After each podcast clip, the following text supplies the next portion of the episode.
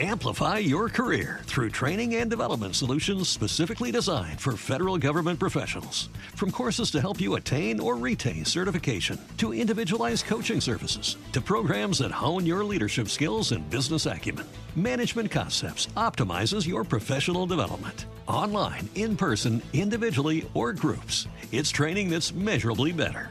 Learn more at managementconcepts.com. That's managementconcepts.com. Being a parent can be really challenging. It's normal to feel uncertain about whether you're doing the right things to raise healthy and happy children. That's why Child and Family Resource Network focuses on connecting pregnant parents and those with kids under the age of five with free support services to help them build confidence in their parenting journey. Everyone deserves to have someone they can turn to for support with parenting. Visit childandfamilyresourcenetwork.org today. Being a parent can be really challenging. Child and Family Resource Network focuses on connecting pregnant parents and those with kids under the age of five with free support services to help them on their parenting journey. Everyone deserves someone they can turn to for help with parenting. Visit childandfamilyresourcenetwork.org today. Hey everyone, welcome to the Team House. I am Jack Murphy. I am here with our guest tonight, Joe Goldberg. Joe is uh, I know how crazy it sounds, but Joe was a CIA propagandist. He was a disinformation expert. Um, and we're going to get into all of that with him. Um, but first off, I know a lot of you are wondering, you're like, hey, Jack, where is Dave, uh, my co host? Dave, um, you know, some of you already know because I, I mentioned it on uh, Twitter and I sent out a message to some of the supporters of the show um, to let you guys know. But for the rest of you who haven't heard yet, Dave got attacked uh, on the subway. This was uh, Wednesday night, about like 10:30 at night. Dave takes the subway from where he and I live uh, in Brooklyn to Manhattan, uh, the L train, and he got attacked. Uh, somebody came up behind him and hit him in the head with a rock as he was sitting there on the subway reading, and he went unconscious for a couple moments. Woke up, and this guy was still on top of him, slamming him in the back of the head with a rock. And uh, you know, Dave, uh, tough guy, doesn't take any guff. He uh, managed, after, even after getting knocked out, to get back up and tackle this guy and bring him down to the ground. And uh, at the next subway stop, this the, his attacker ran off and disappeared. Uh, Dave got up and uh, somehow he managed to stumble his way to the police department and um, and let them know that he'd been attacked. And the police got him to uh, to the hospital. And uh, once he was there, they uh, the doctors looked at him. They said his skull is fractured in several places. His uh, orbital bone is busted up. He's deaf in one ear, and he had TBI, traumatic brain injury. Um, they downgraded the TBI from like uh, like if it was level one, they downgraded it to you know two or, or from two to one, whatever it was. His injuries are not life threatening.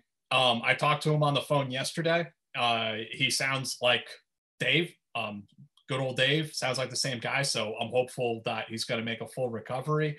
Um, I had some texts with him today. He's, he's on bed rest basically in the hospital. The doctors are trying to figure out what's going to need surgery and what's just going to heal on its own. Um, but they're already talking about discharging him. So I'm going to go down to the uh, hospital tomorrow to try to see him, um, provided they're accepting visitors.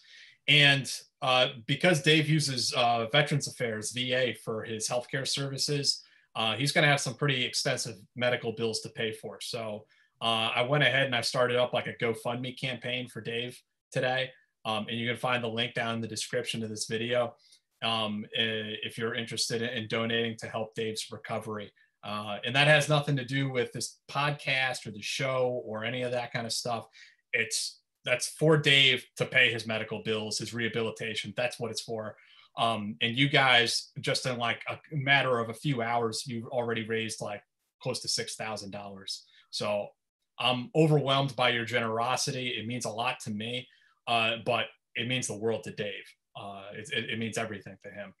And he just wanted me to let you guys know that this is what had happened to him. He wants to be here. Uh, if you're trying to get in touch with him, he's not blowing you off. He's just in a hospital bed and he's got you know some things he's got some bigger things on his plate right now so that's the that's the deal with dave and uh, i'll keep you guys updated and let you know how things are going with him um, but he'll, he'll be back as soon as he can and you know he's you know I'm still trying to wrap my mind around all of this. Probably Dave is too.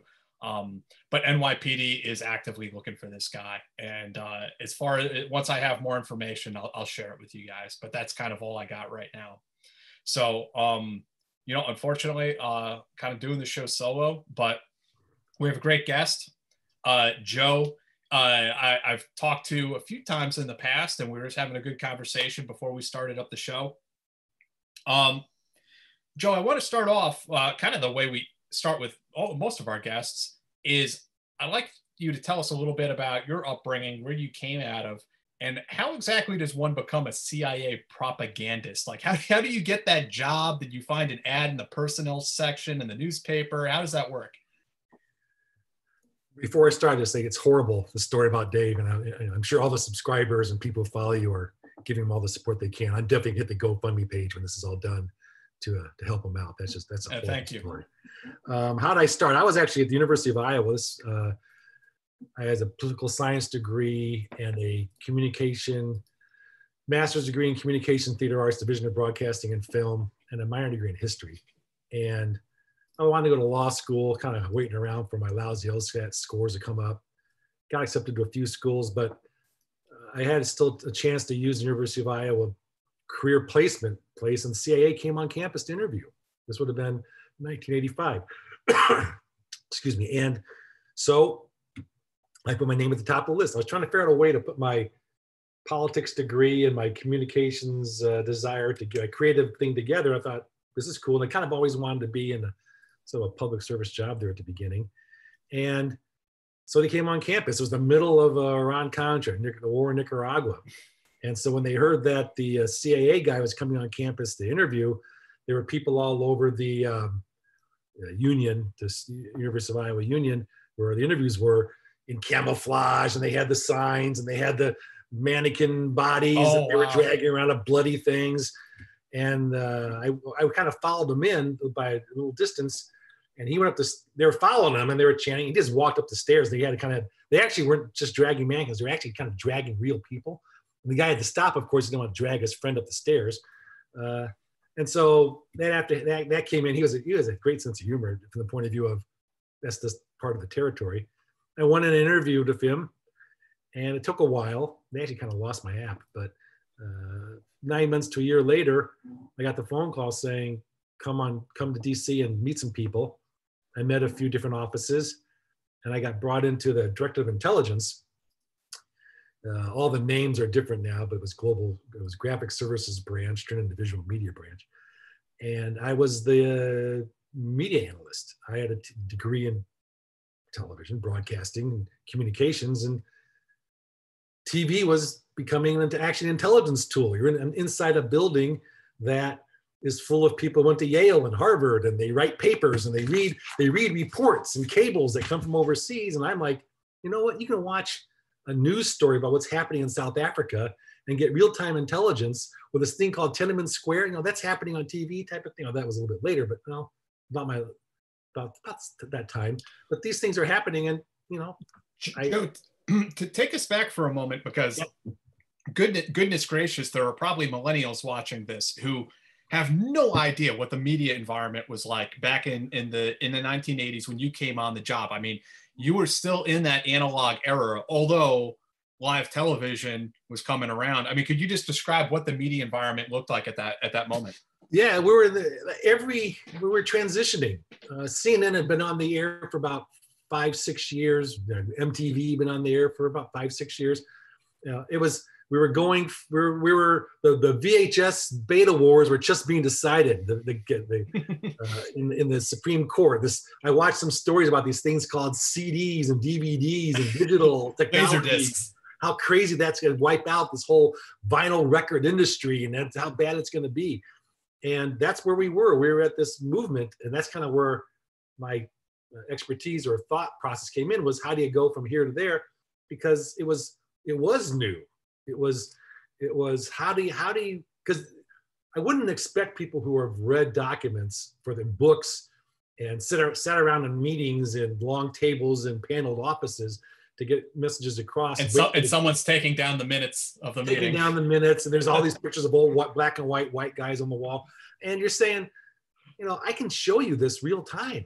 And actually, I picked up, I had a project that I actually saw, I think it's still in there, like in the muse- museum, that I, was, I call it the video. They, you know, there's the there's a PDF, we all or the, the, the presidential daily, and I created the vid, the video daily, which was pulling down major sources, stories, and popping them through. It was then a fledgling closed circuit TV inside the agency, but because here's what you need to be learning about, and you know, Ronald Reagan was a video guy, right? His predecessor wasn't. So how do you use that stuff to influence or help out the decision makers make informed decisions about the country? So you know, there's black and white printers at my desk and big old beast, you know, cathode ray tube televisions that one of us was always sort of watching, me and my partner, because things were happening, breaking news, real breaking news. You know, I remember when, when I was doing, um, I was actually in the China ops class during Tiananmen, and the guys would come in every morning and they were like all, they've been up all night. And we were saying, what's new? What's new? And they said, CNN is getting better reporting than we are. Because CNN was broadcasting live on, on satellite phones from Tiananmen Square, where agency people would have to go meet their sources or right, observe, right. go back to the embassy, type, type, type, off it would go, blah, blah, blah. And that takes time where you can watch it. This, this was new. You could actually watch a, a revolution live on television and get the intelligence live at that time. And that was, that's, that's as revolutionary as Star Wars was in, for movie making. It was, oh my gosh, we can actually see these things.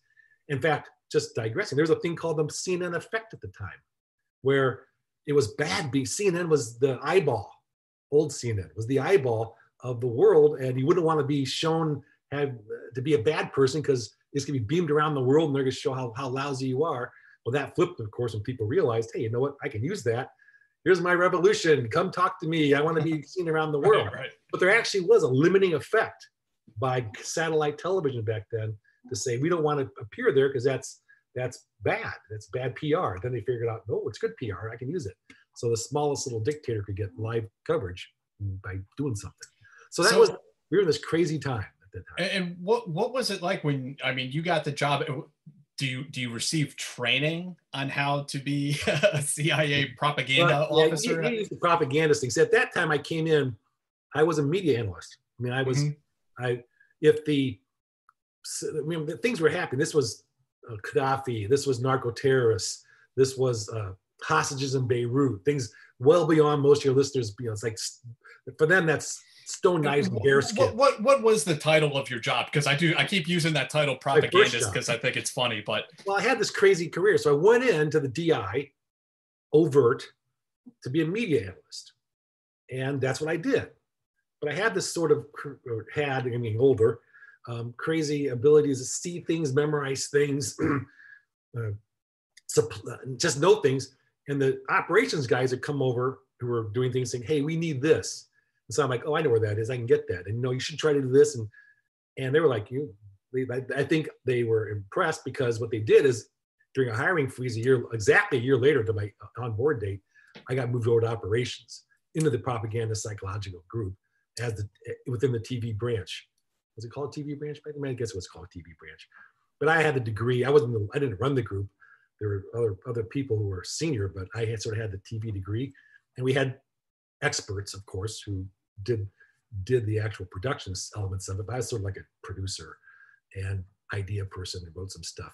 And that's when I went into propaganda operations. That's when it was wild, wild west. Let's figure some stuff out. Let's let's cause these people pain as much as I possibly can. But I was a propaganda operations. I was a propaganda officer, PO, um, within television. So I went from okay, DI. So that, that was the title of the job. I was a propaganda operations officer. Yeah. And by the way, just for the sake of things. I had to go. I had to go undercover. Change that. That was crazy because I everybody knew I was agency, and suddenly I had to go undercover. Like try to explain that. Oh, I don't want to work for the agency. I'm going to work for the State Department or something. That was that was crazy because that that that rolls into the end of my career story. I'm sure you asked me about, but so I went undercover at that point to be a propaganda officer, uh, sort of running people around the world doing crazy. And I mean, do you do you go to a propaganda school or do you receive like mentoring oh. from some of the other people in the office? How does that work? Oh, that's a good. I've got that question. Yes. Um, the answer is no propaganda school. Although Sherman Kent School had some really good training on writing and analysis and processes and uh, the training OTS, the training division, uh, not technical services, but the training services, they um, had some things. In fact, I ended up being a trainer in propaganda in the training division for, for a while on, prop, on propaganda operations. But it was it was really sort of a commonsensical understanding how people react to media and just throwing some things out there when there was just all these sort of Neanderthal tools that we had. For us, it was like, you know, cutting edge, but it was Neanderthal tools to try to figure out how do you get a message out and sort of figure out if that message is actually being effective uh, or, or is that really important? It's just the fact that it's out there and we have ability to spread the process actually works. I was big on effectiveness. So what's the point of doing something if we, if it's just right? You want you want to move something. Yeah, exactly. What's the point? Was my biggest question. How much money do you have? How much time do I have? What's the point? Those are my those are my three questions all the time. So what were you what were you looking at at that time frame? I mean, this is still the Cold War is still going on. Um, what can you talk about some of the tasks you got, some of the things that you guys were concerned with that you were looking at? Oh yeah, I mean, I mean, kind of when I walked into the the first the first day at the in PPS, the uh, there was a lot of stuff about Berlin Wall. Reagan Reagan decides to get in front of this thing called the Berlin Wall of Gorbachev and say, "Mr. Gorbachev, tear down this wall," and that kind of changes your daily schedule for the next couple months. So you are you are now working on how can we affect or push the Reagan anti-Berlin Wall stuff. So you know, there's a, there's a, there's quivers in your that you have. You don't know if how effective they're going to be, which one you're going to use. But there was the, the fall, the, the Berlin you know, the Soviet bloc was falling apart. All right. So what can we do to help that out? Um, like I said, I when I was training, I used to start my training as my job was to cause the Soviets pain. That was sort of like what I, I thought of every day. And the and and the narco terrorists and state-sponsored terrorism, which was brand new. Gaddafi and those guys were brand new. Um, it was not, and it was not just this other sort of stuff. You know, Abu Nidal was running around. There was hostages in in, in in Beirut. So there was so, some, some of the some of the the Palestinian groups had KGB support, didn't they? Yeah, I didn't do as much. Let's see, what did I do with the Palestinians? Probably not as much as I thought I did. I was more on the uh, on terror, Soviets, terrorists, terrorism, state sponsored more than anything. Uh, although I'm sure I did something back then. I can't remember 30 years ago. There was things were just flying, and I and it takes a while and you're, you're looking back at rose covered glasses oh look how important i was we're doing all these things you know some things are more important some things aren't you're killing time you're reading FBIS reports trying to figure out a foreign broadcast information service reports trying to figure out what's what's what's news and then you come up with a crazy idea where someone says we need this and you say okay i'll go do it when, and i had a team of people who could they were, they were great you know suddenly uh, when i started when i was still in di like i told you uh, earlier you know, Achille Lauro was taken. All right. So hot ground, ground branch is right around the corner from my office. And they would come in and they would watch my TV and I'm popping pictures of the Achille Lauro deck plans in real time as they're showing them on TV because I get it faster than they can. Oh, cool. rip it off and hand it to them. Right? So there's like a heli- like a news helicopter overhead. No, it was the actual plans of the ship. Someone had pulled them out of the ship registry or something, and there they were drawn, and they were they were scrolling across the deck plans and I had this little printer on top of my TV, and I could take um, real time prints off of it. So oh, I'm wow. popping. They're over my shoulders, going, take that, take that, take that, take that. And so I top it, and I figured they're getting a little, just a little bit faster than they would through their own sources because they're right, literally right around the corner or within feet. And so you know, you feel like you're good, you're in a good mood, and then you know, uh, there were revolutions happening, and they're happening on television. And so I pushed the video at that time as a video zealot. And I carried that over into the operations side, where in the DI, I was sort of tired of watching things happen. I was tired of watching uh, uh, hangings and shootings of Americans and and and just and I watched the space shuttle blow up about 2,000 times. That happened just after I got there, and you know the, the space shuttle commission was on. So there's all this sort of stuff so I wanted to do something about it. So I was glad the operations guy said, "Hey, come over and let's do something." So that's why I was glad to go over and sort of change careers into the how can I stick stick my thumb in their eye, and I didn't have any peer. I wasn't taking somebody's job. I was it was made sort of me, and it was go you know and the, and the agency tests you. It's like here's this impossible thing I want you to do. Make this impossible documentary or video or get this thing there and show us you can do it, and that's how they know if you're viable or not. And so you, you do your best. You know, they throw it's one of their training things. Throw you into impossible situations and see how you get out of it. You know, and I think we did we did okay. Is that the type of thing they would have you do? Like you mentioned, making documentaries. I would like I. I was I was willing to use any tool that we had at our disposal at the time, or at least consider it. Now, and, and you gotta remember, this is TV. There is no internet, Zippo. All right, there's no digital Zippo. There's no there's, there is broadcast television. Satellite TV is new. There's Face the Nation, Meet the Press. There's foreign language broadcasting. There are television newscasters around the world. There are documentary films around the world. There are films around the world. There are TV novellas around the world. Music videos were becoming a thing. Um, and a few others. What could we do? What could I do? What were they asking me to do that I could have felt that I was making something that had impact rather than just doing it because somebody wanted to show, hey, look, I got somebody who can do this stuff. Look how cool we are in our division. Uh, so some of those I tried, some of them I didn't. Some I'll talk about, some of I won't. I know I, am actually in there. I haven't quite finished it yet. I was listening to Wind of Change, which is about the Scorpions and the, doing the song for the Berlin Wall. I don't know anything about that. That was a little bit after my time. But yeah, would they use music? Yes, agency always used music. Right? We always used images. We always used whatever we possibly could. And as I said to you earlier, nowadays I have no clue. I'm sure they're saying, ah, there's this thing called TikTok. How do we use TikTok to our advantage? How do you use Snapchat? How do you use Instagram? Because those are the tools of today. And before me was 16 millimeter film, and it was microfiche, and whatever it was, they had at their tools. We were, we were, I was in the transition period from that stuff to sort of the more broadcasting broadband world, and it was it was somewhat fun, and uh, it sort of took a hit there actually, I think uh, Iran Contra sort of shut us down. The covert action stuff got a little bit dicey through a lot of stuff that's happening like late night, late 80s. Mm-hmm. Uh, the Berlin Wall was down.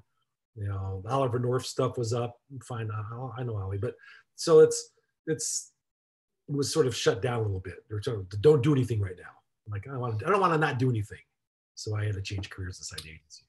Some somebody already asked about winds of change and if uh, the agency had a hand in that. I got no clue. If I had a clue, I wouldn't tell you. And if I and I, because I don't have a clue, is it is it possible? I haven't finished the doc. I haven't finished yet. I got a few more episodes to go. Is it possible? Sure. Think of Argo.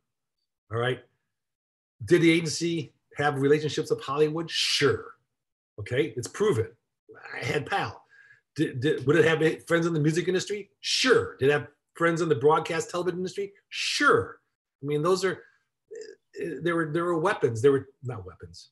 They were resources at our disposal. So I got no clue, and I wouldn't tell you anyway about winds of change. But the idea of music videos as a tool, it wasn't the was laid out as a possible thing to do amongst many other things. Um, not anything. I didn't sit. I didn't sit around the table. Go. Let's check off the music video boxes. You know, they ask questions, and you know, I, and then you say, so yeah, you can do that. You can do a film, you can do a television program, you can do a video, you can do all these things. It's they are things that we were. Um, I mean, there was always broad. I mean, television been around for has been around for a while, and and imaging and those types of things, but they were sort of new, a little bit more. Um, distribution was a little bit looser.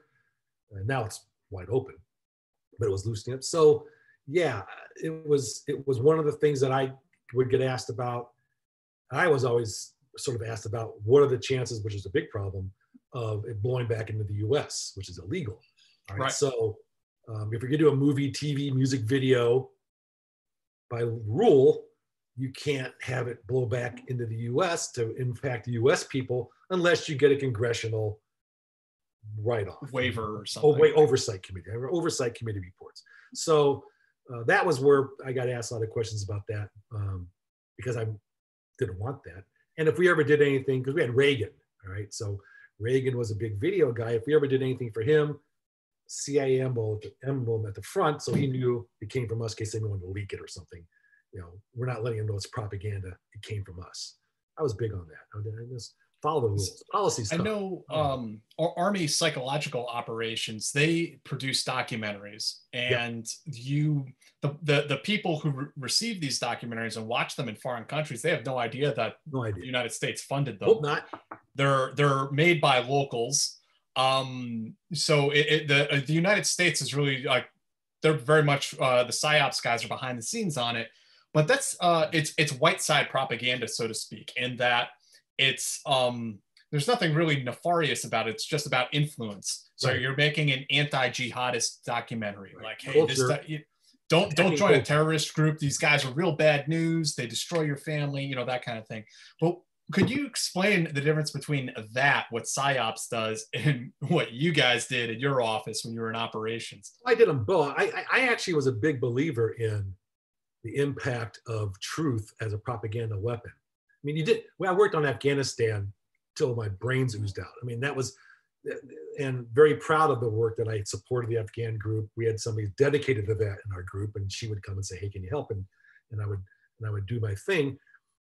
Amplify your career through training and development solutions specifically designed for federal government professionals. From courses to help you attain or retain certification, to individualized coaching services, to programs that hone your leadership skills and business acumen, Management Concepts optimizes your professional development. Online, in person, individually, or groups, it's training that's measurably better. Learn more at managementconcepts.com. That's managementconcepts.com.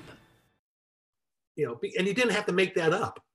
I mean, they were they toys were exploding and blowing off their arms and hands and killing children. That's that's not propaganda. I, That I is thought that. I thought that was one you guys made up.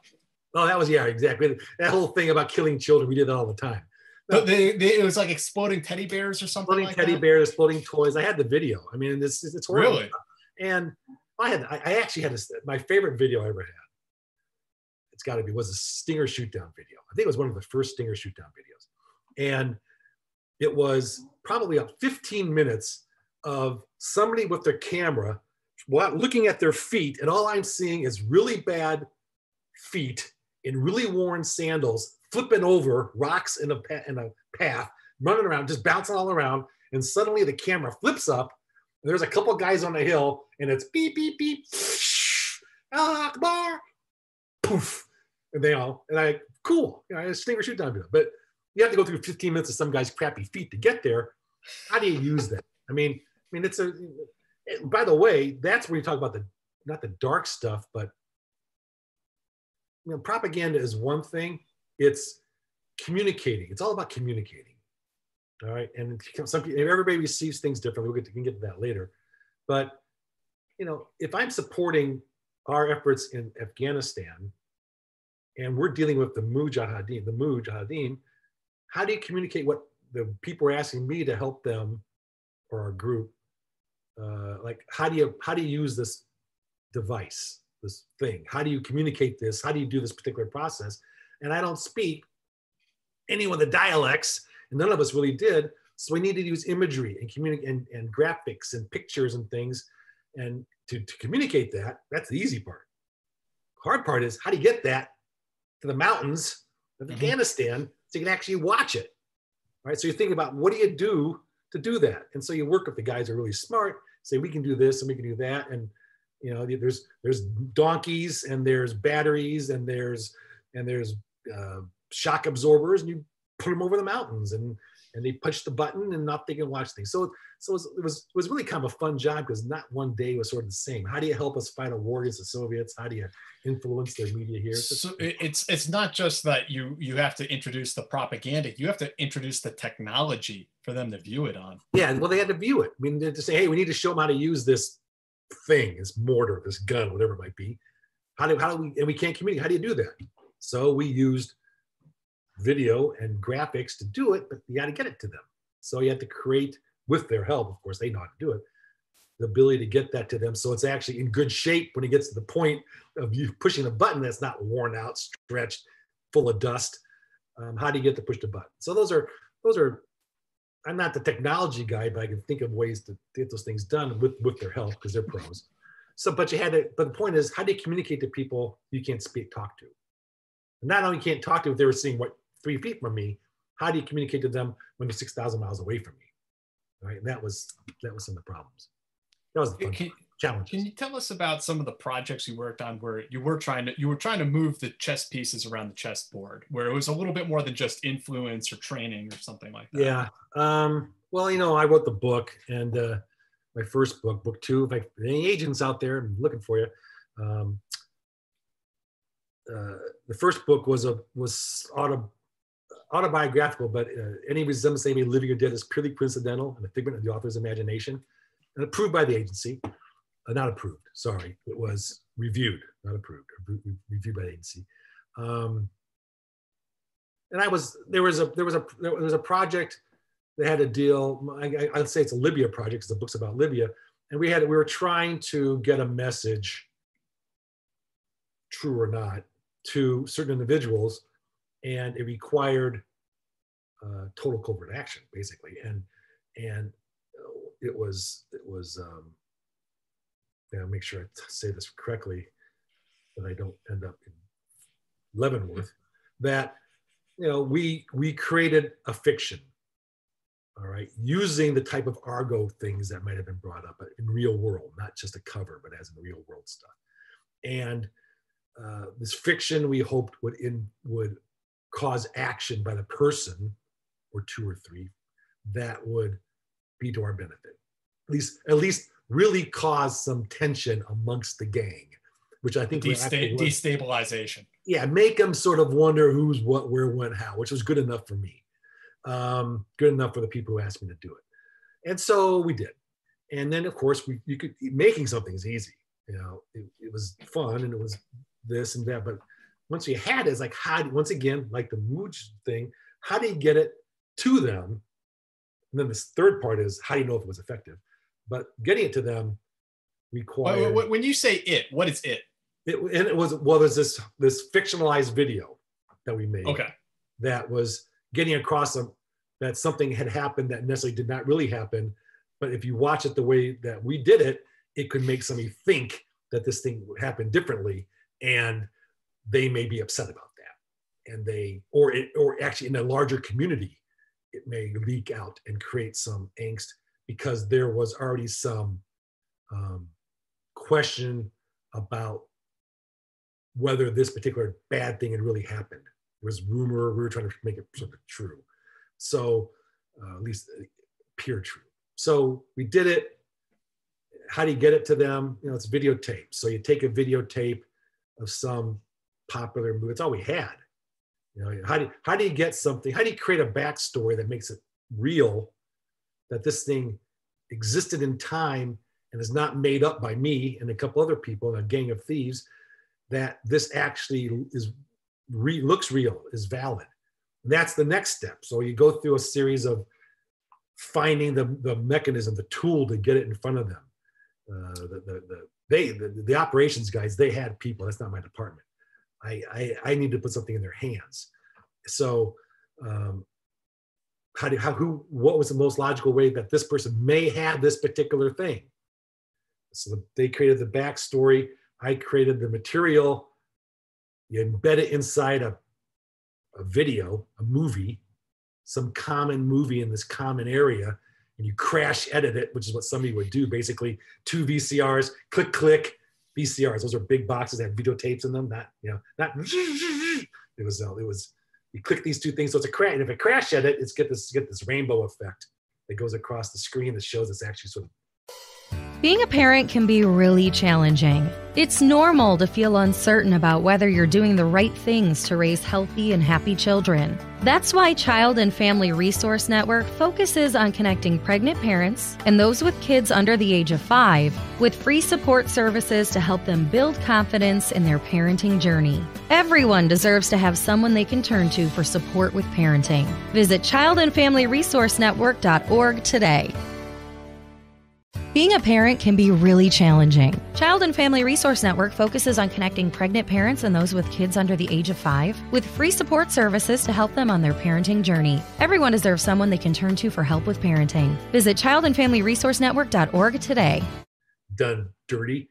And so if anybody was technologically looking at this, they'd say, oh, that's that's not a professional edit job. That's somebody pushing two buttons. Right, right. That's some guerrilla stuff. With two cords in their in their bathroom, uh, it looks that way, and you, and then they take it to where they got to go, and I'm done, and I'm just kind of asking the, my sponsors, anything, anything, and I was told that they had sources and methods that said that there was an impact by this. That's all I know.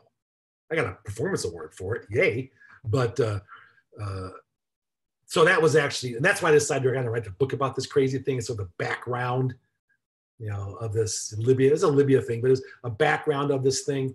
Um, I just imagine like this, uh, like some sort of like quasi CIA Hollywood production, and there's like Joe dressed up like an Arab sheikh with a prayer bead in his hand. we had people, and they had to, the people, you had to have the right dialects if they spoke. Mm. You had to have makeup. You had to have uh, buildings and foliage that would match where this was supposedly taken you had, and we actually, I actually brought in a vehicle that was of the time and date and license plate that would match that time and freight. And so just looking at it, it's for what I was, I mean, I'm not an, ex, I'm not an, an, an, expert on that area. And I had, you know, I did my research and people who were experts look at it and say, no, yeah, kind of maybe wouldn't do that. Slower, faster, bigger, smaller.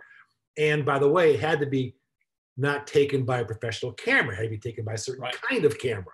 So you had to go out and get the certain kind of camera that was from that area, bring it back and actually shoot with that kind of camera.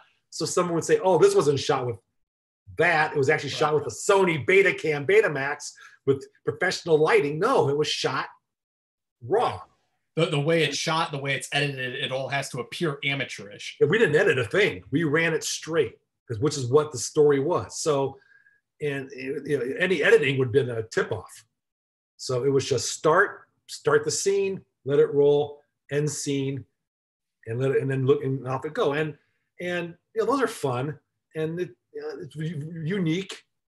And you know, if you want to, you know, I'm looking back at road colored glasses and the like, but it was it was unique. We were told it was unique. We were told it was different. We were told it was effective, which gives you some sense of pride, right? That you might have had made a difference for that brief moment in time. Um, 30 years ago, ish. So it, it, you know, it's it's ancient history now. It's the, that's the Middle Ages, in the intelligence world and, and communications. But uh, you know, in my time, it was it was a fun thing to do. and that was probably the and, and I did a few other. I mean, there was, you know, I I liked I liked making things that they didn't know was made by us, mm-hmm. and the mind overt things. I really liked um, in the 90 in the 80s you know television us television was was really hot us movies directors were really hot people and to be able to get your stuff to into the areas that you want you could use that to your advantage you could use uh, desire to serialized television or you can use uh, maybe a conference or something to be able to get what you want into people's hands which doesn't happen sort of nowadays because conferences are different and don't need it because you have digital. But back then it was you had to get on a plane and go somewhere and stack your stuff on a table and here, here you go and go buy it. That was not my, I, I was not the seller. I, I would support those people and I support the people overseas. I would travel around to different areas to support whatever they had going. I, uh, you know, I, I, have nothing to add really. Um, I, I, just say, you know, when I've asked about, um, about what you guys were doing at that time, I was told that your office did some pretty epic stuff. Um, so some people, pretty- I mean, I left. I, I, I, left for various reasons out of that department. Burmester, she kind of shut us sort of down a little bit, and I kind of want to do different things. I've been doing it for over three years, and it was, it was. I'll, I'll tell you. Let me tell you something. For people who have careers and lives, and that was I was in that department pretty much from '87 to '90 ish. That was really the only job I've ever had. I hit the ground running every morning, like let's go. You know, it was it was the job that was fun. After that, everything kind of became a job. All right, you gotta you know they're fun. It's a job. It's nice. But that was the one was like let's do it. Let's let's pound some people. Let's think. Let's think creatively. And I got in trouble, or not. I got pushed back on. You know, policies were against me. You know, laws are understood. ethics, I understand my ethics, but policy, the agency's policies are rigid. And so I wanted to do some things, just simple things, like use a narrator. Well, that narrator may be somebody who's employed by another element that we cannot touch, like a professional news organization or journalism or something. I couldn't use them, even though I wasn't using them as in their position as a media person. Because of the church committee findings cords. and yeah. Yeah. Yeah, they had great vocal cords. I needed them. All right. And I, but I couldn't because policy didn't allow me to do that. I got flustered. Let's just put it that way. Can you tell?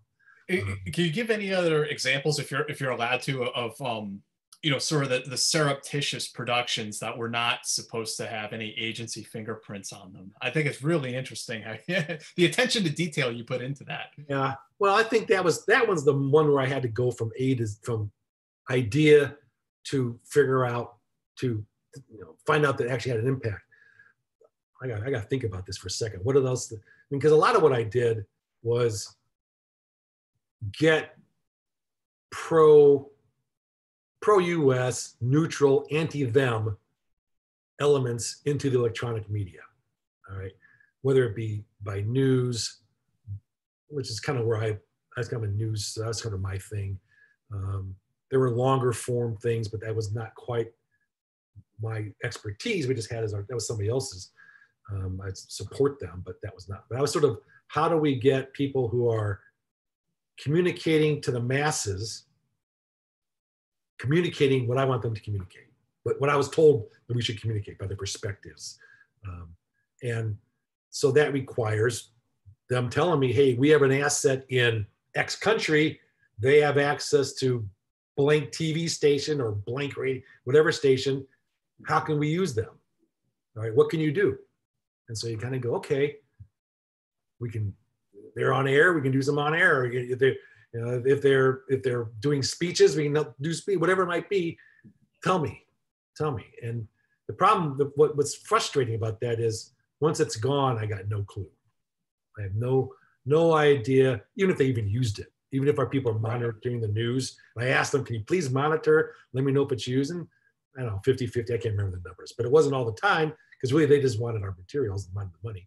But uh, you know that that is that was a program all the time. That was a program.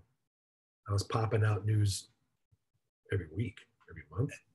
Um, that uh, that sort of leads me into something else I wanted to ask you about because I've, I've been told that during the Reagan years, um, really during the Cold War, the CIA had a global disinformation campaign. Like nowadays, it's targeted at a specific country. Like they'll have a disinformation campaign for Iran, for Iraq, Afghanistan, whatever it is. But back then, there was a, a global campaign targeting communism worldwide, and it was shut down at the conclusion of the Cold War.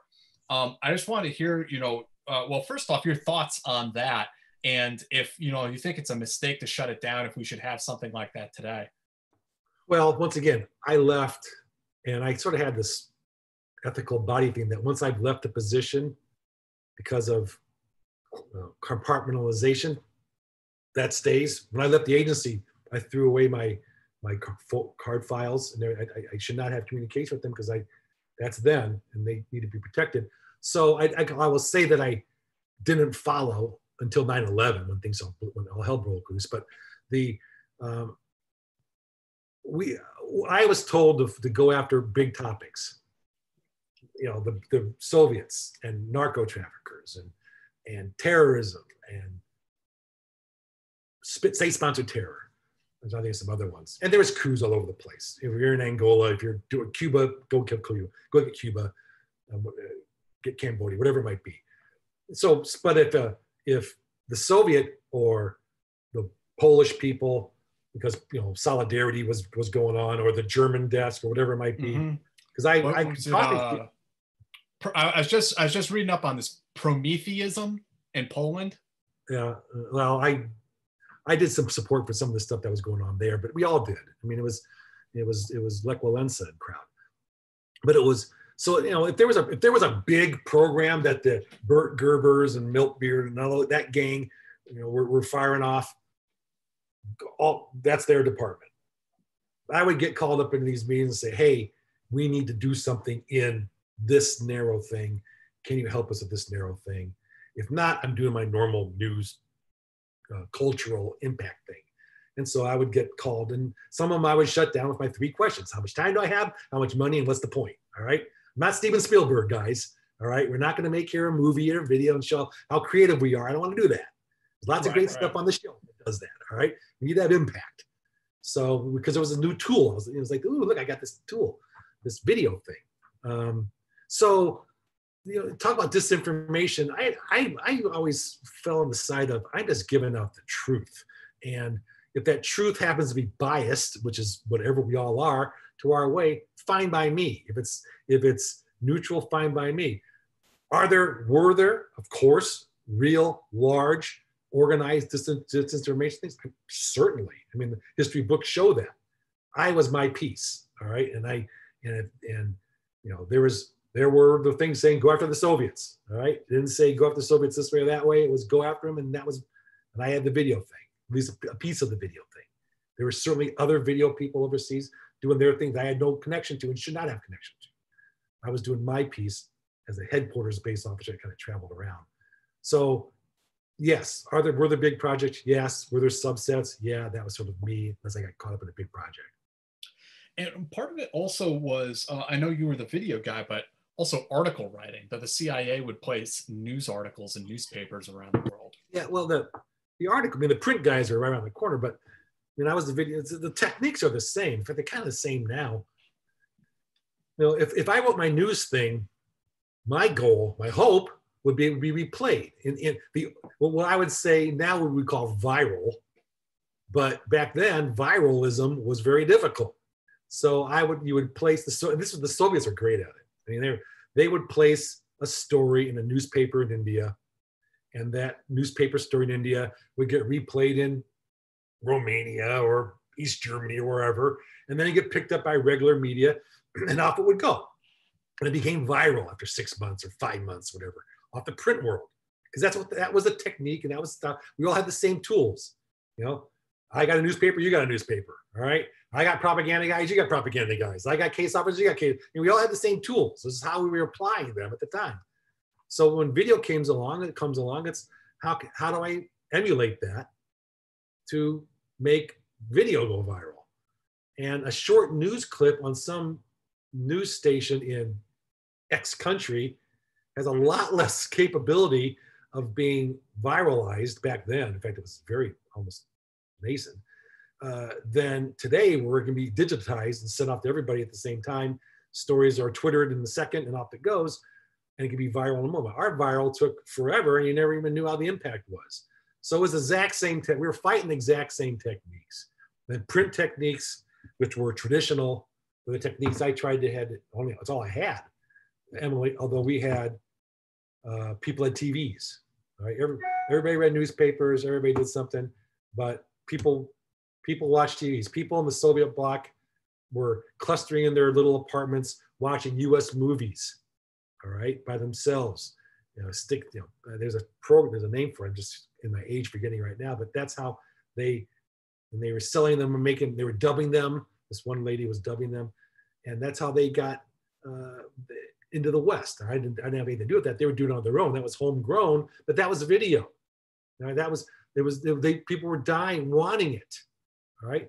Uh, if you're going to do if the Soviets or the whoever they're going to be are going to do their video on the World Communist Congress, or whatever they're going to do, we're going to do one saying it's not any, not any good, and put it through our channels too, right? They're you're being controlled by them. So the distribution techniques were still you know, sort of the rudimentary ones. Wrap it up in brown paper and ship it off in the new wherever it goes. You know. There was some limited digital transition, but little. I was more into videotape, which was which was our weapon. Um, and that and you know, it lasts until digital comes along, and then you know forget videotape. Who owns a video cassette recorder? Do, do you think that uh, you know if and when the the full extent of the CIA's propaganda efforts overseas, which you know that were they were lawful and legitimate and undermining uh, communism, but I mean, do you think if the full extent of it was declassified, that the American public would be pretty shocked to learn how? We be everybody's shocked at anything they don't know about. I don't know about the full extent of the history of the agency. My mentors were part of that. All right. And when things were things were dismantled under the Carter administration, I came in just after that, and we were in the rebuilding phase, scaffold, um, to put it to put it back for Afghanistan. All right, for anything. Mm-hmm. So a lot of the a lot of the historic institutional knowledge and and of the past had been wiped out, as, as I was told, and I was sort of the new team that was brought in by a couple of the remaining old team, which geniuses, people had been at the trenches and up to their neck in swamps and wherever it might be, to move us from then to now. What the extent of the agency's historical propaganda operations are, you know, some of them horrific. Right? You know, you're talking about Central America in the 50s. All right, you're talking about things that you know, overthrowing of legitimate countries and things that they, they're not my department. Right? Uh, we can t- we can discuss foreign policy and rights or wrongs, another thing, and the and the and the newspaper articles and whatever was being done then to support the agency stuff was done to support the agency stuff that they thought they were doing the right thing to support the, the, the foreign policy of the US. And that's their time, all right? And people may look back on my time and stories I'm saying now saying, you fool, you know, you, you, you what were you doing back then going after narcos and terrorism and, and, and, and, and subverting people's thought processes? You know, you idiot, you know, we, we need to be open and tell everybody things. I don't want to know. They, they did it. They're patriots, right? The people who are doing it now are doing it. They're the patriots. They're the people who are who no one knows, are up to their necks, who are spending their time to not getting stock options, who are making a difference. They may be in the military, which has the largest psyops operations in the world, and on our little agency thing, whatever it might be, you know, it, it changes when 9-11 happens. That changes the perspectives, right? That changes what happens for propaganda operations and the goals. You know, it's all terrorism all the time. All right. And now we're in the 2020s and it's the Russians and the Chinese and the Iranians and all, all them all the time, probably. I'm not, I'm not, but the Russians and the Soviets have been there since the beginning of time. But, um, you know, it changes and the techniques changes. The, but I'm, I hope, I hope that there's this large programs to help out the American, or at least what has been decided are the things that our foreign policy leaders want to communicate about the foreign policy and the issues of the United States of America, which change radically. You know, I came under Reagan, I left under Clinton. This just because it's different president, and that's that. Uh, I'm not political. Well, I'm not political from the point of view of my job. You know, tell me what to do. You're going to do it. In essence, I mean, I mean, I know there's the agency was changing and has changed from its mission over means world, and it became politicized and and uh, maybe changing back, but that's I'll read the same things you read. I just know my time. So what ended up leading to you leaving the CIA and you know landing at your next job? How did all that shake out? So I rum and coke. I gotta keep myself lubricated. Um, Go for it. Keep yeah. it coming. I'm actually out of rum. I've got like honey, honey, ding, ding, ding, ding. Um, I, I really, um, I went and did classical uh, espionage or uh, recruitment stuff in the DC area where I was based, which was kind of oh, fun oh, really? and interesting. Um, I was slated to go overseas. I did not come in as a career a CT, a career trainee. I came in as a TV guy. All right, so I I I um, I don't know impressed, whatever the word might be. So they put me through operations classes to go through the quick career trainee process to get overseas, and I, I wanted to go. I think overall, especially as a prop don't don't sneeze on me, especially as a it's allergy season. Believe me, I'm dying here. That's why I'm drinking. Um, That's why we're socially distanced. Yes, that that plus it's allergy, it's pollen, it's ragweed. Um, and I would have gone overseas. I'd like to have been a propaganda officer overseas. We had slots, but there was just personal reasons. My wife, you know, there was building a family. Do you want to raise a family in the mm-hmm. American compound in Delhi, or do you want to you want to stay in the U.S., stay close to the family? my wife was very supportive of my intelligence world. She lived it, you know, knows every spouse lives the life. We we lived it in our home with visitors. But I did just for me, it, it made sense that I had to family over everything else. So it was it was time, uh, and and I had a and I had a way to, I had a, um, a plan for kind of several years to do, in a, in a way to get out. Um, I remember talking to some old timers, I mean, real, you know, black turtleneck old timers, and saying, uh, "Here's what I want. You know, what do I want to do?" And there's like, "Well," I said, "Like, well, if I get out," and they looked at me like I just said, "There's Martians at the door." Who gets out of the CIA? I mean, once you're in, you're in. And sort of the Casey hires, which I was there under Casey. I wouldn't consider my. I wasn't hired under Casey. Wouldn't consider myself as of a Casey hire. I, I, I plan on sort of staying in, but situations and circumstances said I should. It's I needed to go. A lot of people now just get in, get on the resume, and get the hell out. And they look, I was working for the CIA, and it's on my resume. Look how I am. I'm I'm on staff on the Hill, and I got all this sort of stuff. Uh, and I looked at this guy and said, if I stay in, he looked at me like, what? You leave? You know, why would you leave this? And and I, that mentality uh, uh, was prevalent, and I, and you get it because you're doing these things that are unique and challenging and um, and, and, that old school those old school guys right that, that you mentioned i mean that kind of was that generation right that once you're in you're in for life. Well they walk up and say do you see this? It's an agent orange scar. Well okay. And guys who were literally right i don't like using the word literally but they were in the swamps of laos up to their neck doing their jobs you know. No one knows their name and they're and right now there's a whole bunch of them crawling through the back streets of wherever doing their jobs and there's military people doing the same who we're never going to know i don't want to know them we shouldn't know them who are doing for us all right? And that, i wanted to support them in my time.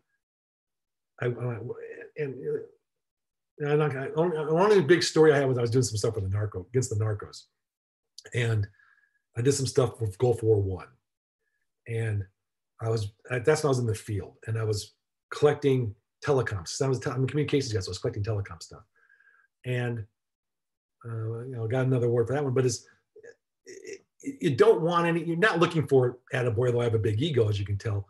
But when someone comes up and says, you know, that thing you did save lives, I'll take that. I'll take that. I'll take the any day of the week. And that one project did, they told me. I didn't know. I would never have known. I wasn't asking. But after the fact, they came and said, the thing we did, that saved lives. And it's okay. And and when you're told that you collected one of the largest amounts of intel on the telecom situation in Gulf War One, uh, you take that. That's you don't get a lot of plats on the back because you don't want anybody knowing, but you take what you can get. And those, so those kind of three things were sort of highlights of the of this crazy career inside. Uh, but I was standing on the shoulders of the people who came before me, and they they trained or taught, and I learned, listened. You know, you're talking like a Dewey Clarridge, all right, the great Dewey Clarridge, who mentor. I'll say his name out loud. I mean, he was a great guy.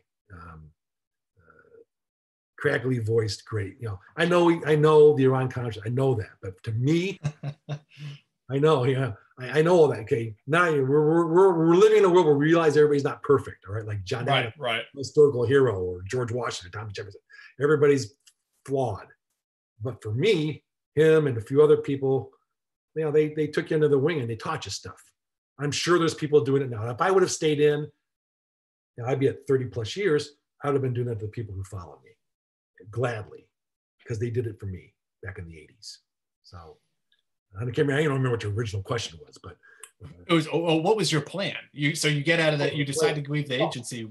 How, how does it work out? My plan was, um, well, I had to go to court. I needed, you know, I had to need a job. I needed health care, and uh, in the corporate world, Motorola was seen as or was the benchmark for intelligence inside the corporate world. Bob Galvin, the CEO of Motorola, brought in Jan Herring, former CIA analyst, to, to start inside Motorola's corporate strategy office, an intelligence organization.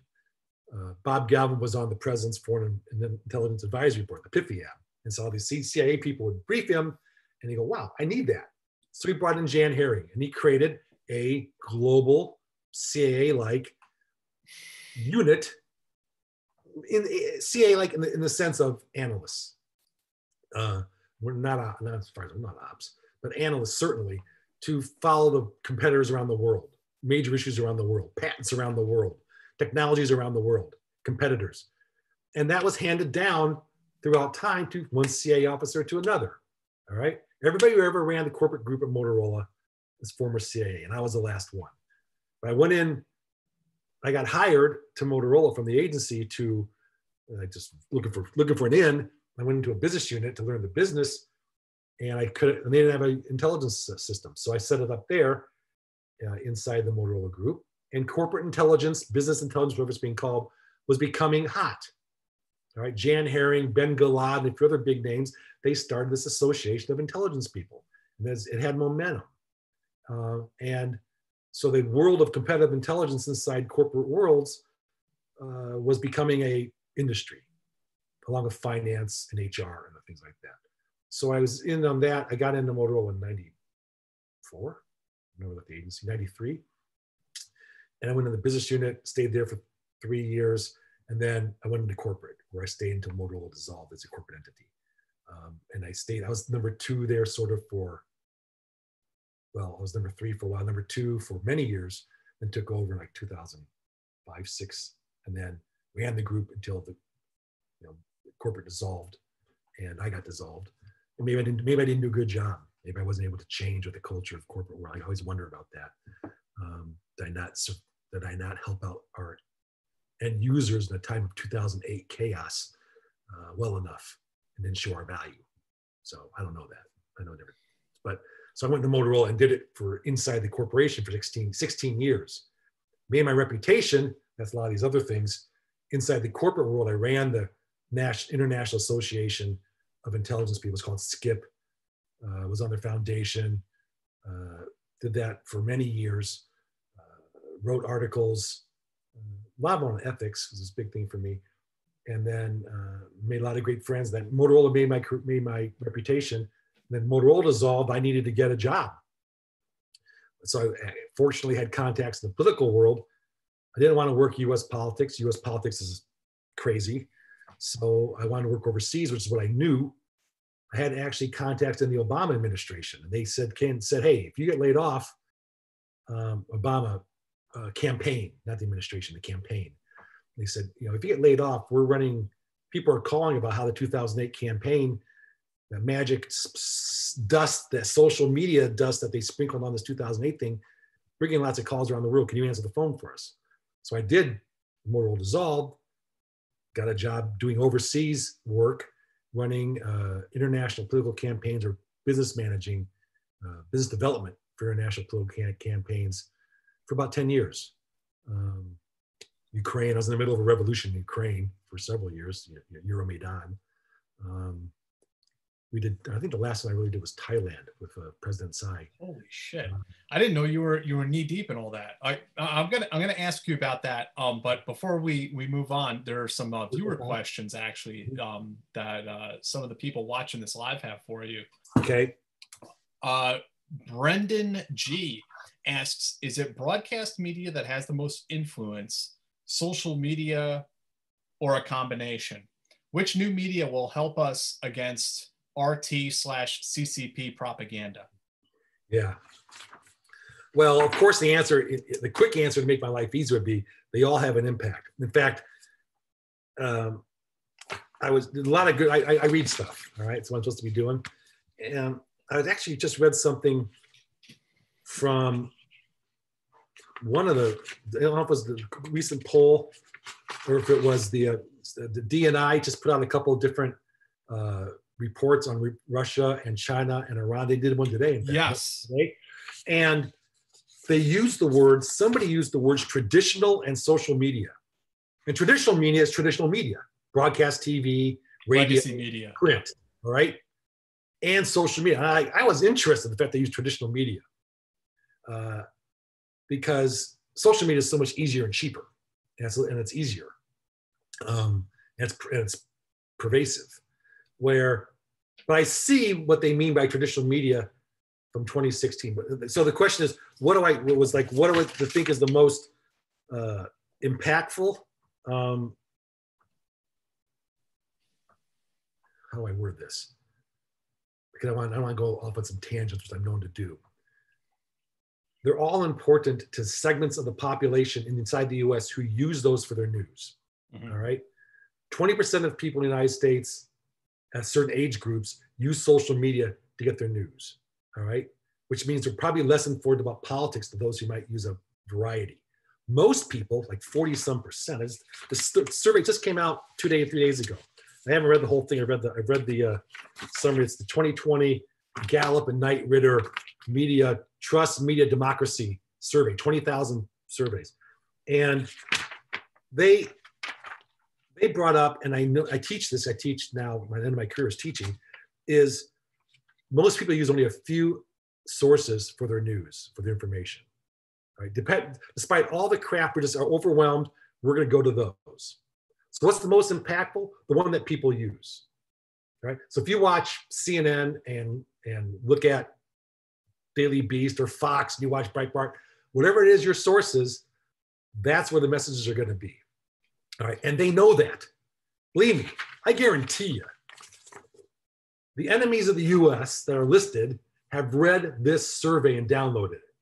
They know how Americans use their information, what we think about partisanship and bias, what we use, what we think about how many sources we use, how much distrust we put in media or trust we want to put in media, and we're hoping that it does because still Americans want the media to solve it.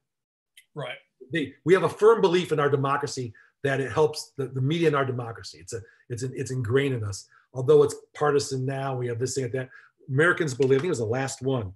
Um, you know, diversified news stats and things. But we're overwhelmed by speed, by messaging, by um, life to be able to filter it out.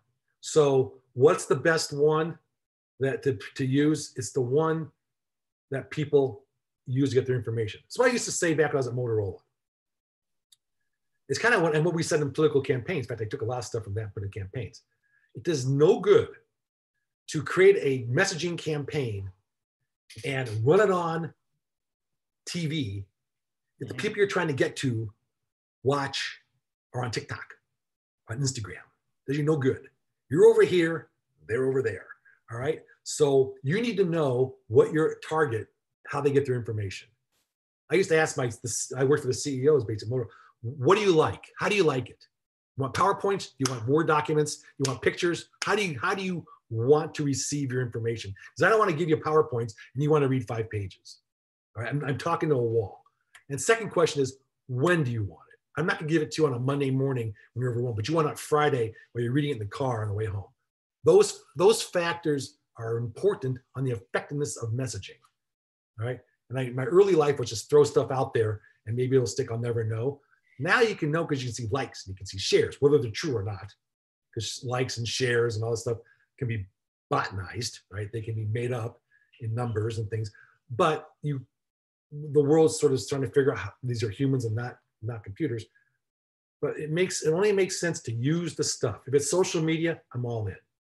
If it's cable television, which is probably the biggest one, I'm all in. Local news, which is still everybody's favorite means by to understand democracy and how they vote. It's the local news service, which is under attack um, by conglomeration, bankruptcy, pandemics. I mean, local local newspapers, local news is on is is waning. So if you want to get, how do you counter RT? How do you counter CCP? I'll say the one thing I told you earlier. One of the first things I say and tell to my classes, the weakest link in these systems are people. All right, our people are biased. People have backgrounds. Bias isn't bad. Bias can be good, bad, can be indifferent. I don't really care. But where everything is biased, every entity, every industry, every person, every school, every podcast has a bias, and it's good or bad or whatever.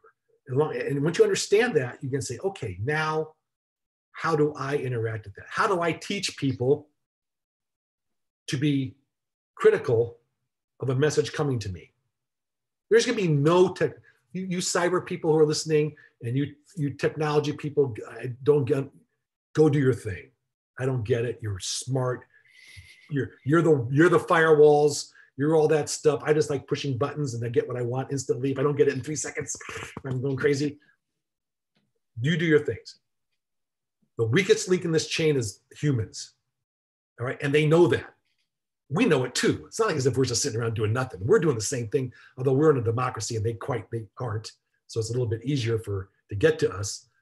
So if if you want to uh, tell us, if you want, I, I, I'll pick. I'm picking things just because they're they Podesta emails, Pizzagate, uh, Comey back in 2016. Uh, if you want to do those, you're going to clutter that airwave with that message to influence the ability of people to look at other things. All right. And what happens, and shame on them, and they don't say much about it, is all the major media, the mainstream media, which I don't really like that. They're just they're doing their job too. Um, they're picking it up. Right. And I don't think they were as critical as they should have been when they decided to run breaking news or whatever across the bottom. Not everything's breaking news. Breaking news across the bottom and say, let's run this story from 24 hours ago about this topic that everybody knows about and fill up the airwaves and and the few journalists we have working for us are going to go do their job but we're going to fill up airtime saying what they want us to say all right? Saying a story that could be true could not be true but has not been verified but it's dominating the news waves. So i Right, think right, right, fox cnn msn take your pick. I don't care. I'm not partisanship you guys can kill me on. I don't really care. But they all are filling time. They're picking up their stories that the chinese or the russians or the iranians more russians than iranians probably because they all have they all have different reasons why they're doing their stuff um, the russians are probably bigger they, they want to do a little more cultural little wedge more wedge and splitting like they've done since the beginning of time uh, you know, we're, we're allowing them to do that because we're not I'm gonna say media literate, which I know is another buzzword that people don't like us, but we're not critical enough. And it's, just, it's the basic tools. You know, where did it come from? You know, memes, the danger of memes nowadays, or the viralism. So I know there's questions coming up. I could talk forever on this, but um, I might be answering other questions as you're going along. But but but the best what what I my main tool is educate people. All right, get off of Facebook. All right, go read something. If you're if you're in, if you don't believe it or it's just coming to you, be insatiably curious and do your job as a person and go find out if it's true or not. Yeah, the personal about 30 seconds. responsibility aspect. all about and they know that we are not personally responsive. They know that we are quick that our attention spans are down to seconds. It used to be seven minutes. I made every video back in my day at seven minutes because that's as long as people can now it's less. So they know that. They know if they pick this some whether it's fake or real or if it's a wedge issue or it's us versus them they they're they can they can just use our innate anger pain, hate against us. And we'll Uh, allow dis- it to happen. discomfort. Yeah. We're allowing it to happen. Uh, Matt asks, and I, I think you you partially at least uh, already addressed this. Can you discuss how your department would monitor and assess your products? How do you determine if your products were effective? Back in the CIA days. I, I think that's what he's referencing. Yeah, and, and I told and I said it, and I kind of answered it. Yeah, that I was- think so. That's always the frustration. And I would I I I dreamed of the guy who said, "Hey, by the way, that saved lives," or they they call you in and they give you up to the, up to the dining room and you get an award saying, "Hey, congrats, you know, did a lot on telecom." And you know, usually usually it's back then. Certainly, it was throw it out for me in my world, see if it sticks. Now, if it's and the print guys, they could probably see if it got replayed, if it got picked up by a news service, if it was on the newspapers, they could clip it out, they could do some counting, and they could do circulation, and they could do all that sort of stuff.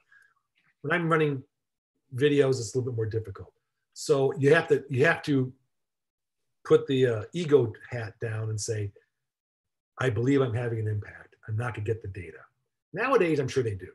Now I'm sure with the di- di- digital, they've got metrics, they can IP address it they have a whole world I understand. But back then it was do your best, forget the rest. Matt also asks, and uh, maybe you know what this is. Has Joe applied Hallin's spheres to his work? No. God, first of all, I, I've heard it. and I'm not even sure if I remember what it is. I'm getting old. Um, I, I, I'll, I'll tell you. I'll, I'll tell you. uh, That brings up a question about my own limitations and laziness and so whatever. I was sort of a brute force guy, and even all the way through is how do you got you giving me a project? Um, there are you know messages, getting to the next message and how it's being interpreted and it's being reinterpreted in different ways and being spread. There's all the, the theories of frame theory and all these other sort of things that are that you know about cognitive theories, theories. And I, I don't think at first I didn't have time. You know, time was very t- limited resource. How do I how do I make this and get this project done and then sort of move on to the next one to get the next project done? I wasn't very theoretical. And everyone wasn't theoretical then.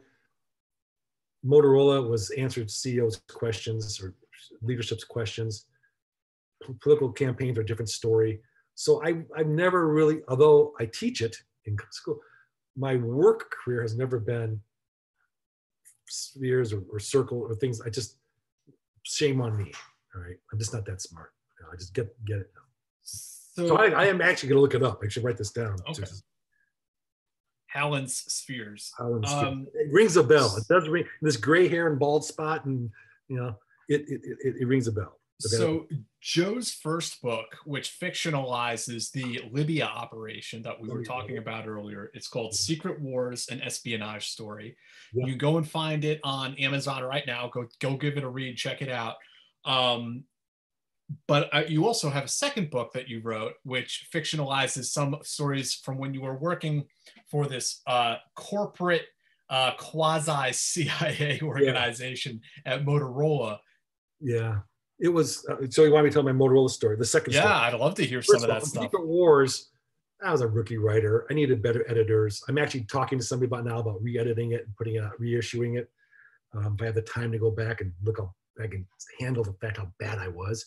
Um, this book two was is better, and I shifted from the corporate world more to CIA stuff.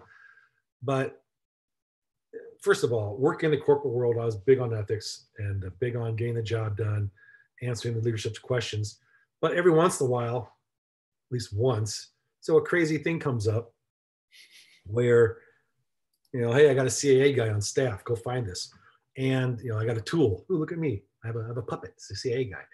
And uh, it was back when Motorola was seeking out, I don't think I'm under non-disclosure on this. They come and get me. I don't know where they are. Um, they, I know they took all my files, but that's about it. They, uh, searching for money when Motorola gave a lot of money with Nokia to the Uzan family in Turkey for a big GSM cellular deal. And the question makes things short. It was they basically the money is those guys are the mob, and they took the money and didn't give it back, didn't pay back. And it was like, Joe, can you go find the money? Where'd they take it? Where'd they put it? Okay, I got a staff of analysts here and a corporate library. Now you want me to go across halfway across the world and go find a few billion dollars. no So- problem. yeah, I'm gonna have to sit down for a second, think about that, and uh, draw. It's a whiteboard moment, and so I called up my forensic contacts, some of whose names I've mentioned and things, and we started an operation. I had to get sources close to these people uh, through my contacts. All right, uh, contractors and consultants. You know, we had to fund them. I, I told my guy, I told my people who uh, tasked me, I need money, money and time all right? Because this is this isn't tomorrow. All right? And they're still probably doing lawsuits and cases. I don't know. I did some research for book two on it but that was a couple years ago. So i had to uh, create a, a little mini intelligence operation. I had we were encrypted we were code-worded or we had code coding for people. Um, i had to travel to locations and, and meet for trying to figure out how do you get to finding a couple billion dollars in, the, in these people. So uh, it took, we had a lot of stops and starts, a lot of fakery going on for people. Oh yeah, I can help you. I didn't have. I didn't have the resources to vet them enough to know if I'm being taken for a loop. Even my experienced people who are working for me, if they're being taken for a loop, and we get sort of close and back, close and back. And in the end, I I was told I, we found it, and we had to prove it and to prove it would require true espionage deception operations to get inside the facilities to get to the computers that can prove this and i knew I, my company would not go for that I wanted to. I've been on this for a year. I, I was salivating in blood, and I, I, I want to get this thing. I want to get it. You know, it's been nonstop for, for a year, nonstop. But I so I went to the people who tasked me, the lawyers inside the company, and, and they said, "No, you can't do that." I knew they would. So they should, and, and they were right. They were, How did you even know where to begin looking? I mean, well, I had to rely on people who knew them and knew the knew the culture and knew the financial world, and who knew people in and around. I had to you had to create a beltway. You had to create uh, a, you take the concentric circles and you start moving in, right? And I started way out here, no circles, and you start. And I took I got my people who knew Turkey and other places, and you just start getting closer, all right. And sometimes a step back, but we got it took we got to the we got to it. Uh, I know we got to it because they shut me down, but I didn't shut down. What I did was I told the network, which was not uh, was somewhat extensive but not huge, but you know there's there's compartmentalization here too, um, to hold off. Right, no more no more proactive work. Just be ready. And they took it. Motorola went to the courts. That's how they they decided to do the court way to get it back, and was very successful. Um, I think, and but the court people wanted some supporting documentation if what we were talking about was true, because that gives them another place to go to to go after stuff. And so three months later, the phone rings. Hey, Joe, do you think you can get some of that stuff legally to, to, to uh, in some way, or at least not through the ways I was talking about, which would have been things of, of mythology, of books and movies. And I said, well, ha, funny you should call. Uh, let me let me find out. But I had him still alive, so I made a couple phone calls, and we were able to get some documents uh, through. I don't. None of us. No one would go to jail. Uh, that would that proved it, or, or at least the bona fides of the fact that this is where the stuff was. And we handed it over. I handed it over. In fact, I handed over some of my sources because I, which I really gave me heartburn. Not the sort, not the deep sources, but my main consultants. Main consultant to show that I wasn't just making this stuff up. I had to do that because it was like, how could he possibly? Well, here's the guy who ran my operation for me. So I got him in front. Everything's good. And they took that. Eyebrows went up. I said, okay. And that was it. Game over. Network down. Go write a book about it someday. So that was that was not your usual go find what Nokia is going to put on the next phone or what the patents are doing or whatever are the, what's happening to this trademark stuff. That was a different inside world. I think that's pretty rarish. To, I was there for 16 years. That's one I did. I did some other stuff, but that was the one biggie. How often does that happen? I think uh, it's really interesting doing this for a corporation. And although what you were doing is technically more like being a private investigator than an intelligence officer, if you got arrested over in Turkey or somewhere like that, the government's not necessarily going to make that distinction. Well, two things there. First of all, your, your analogy of PI and intelligence is very correct. Uh, the skills of an intelligence person in corporate or anywhere are very similar to private investigators, very similar to journalists.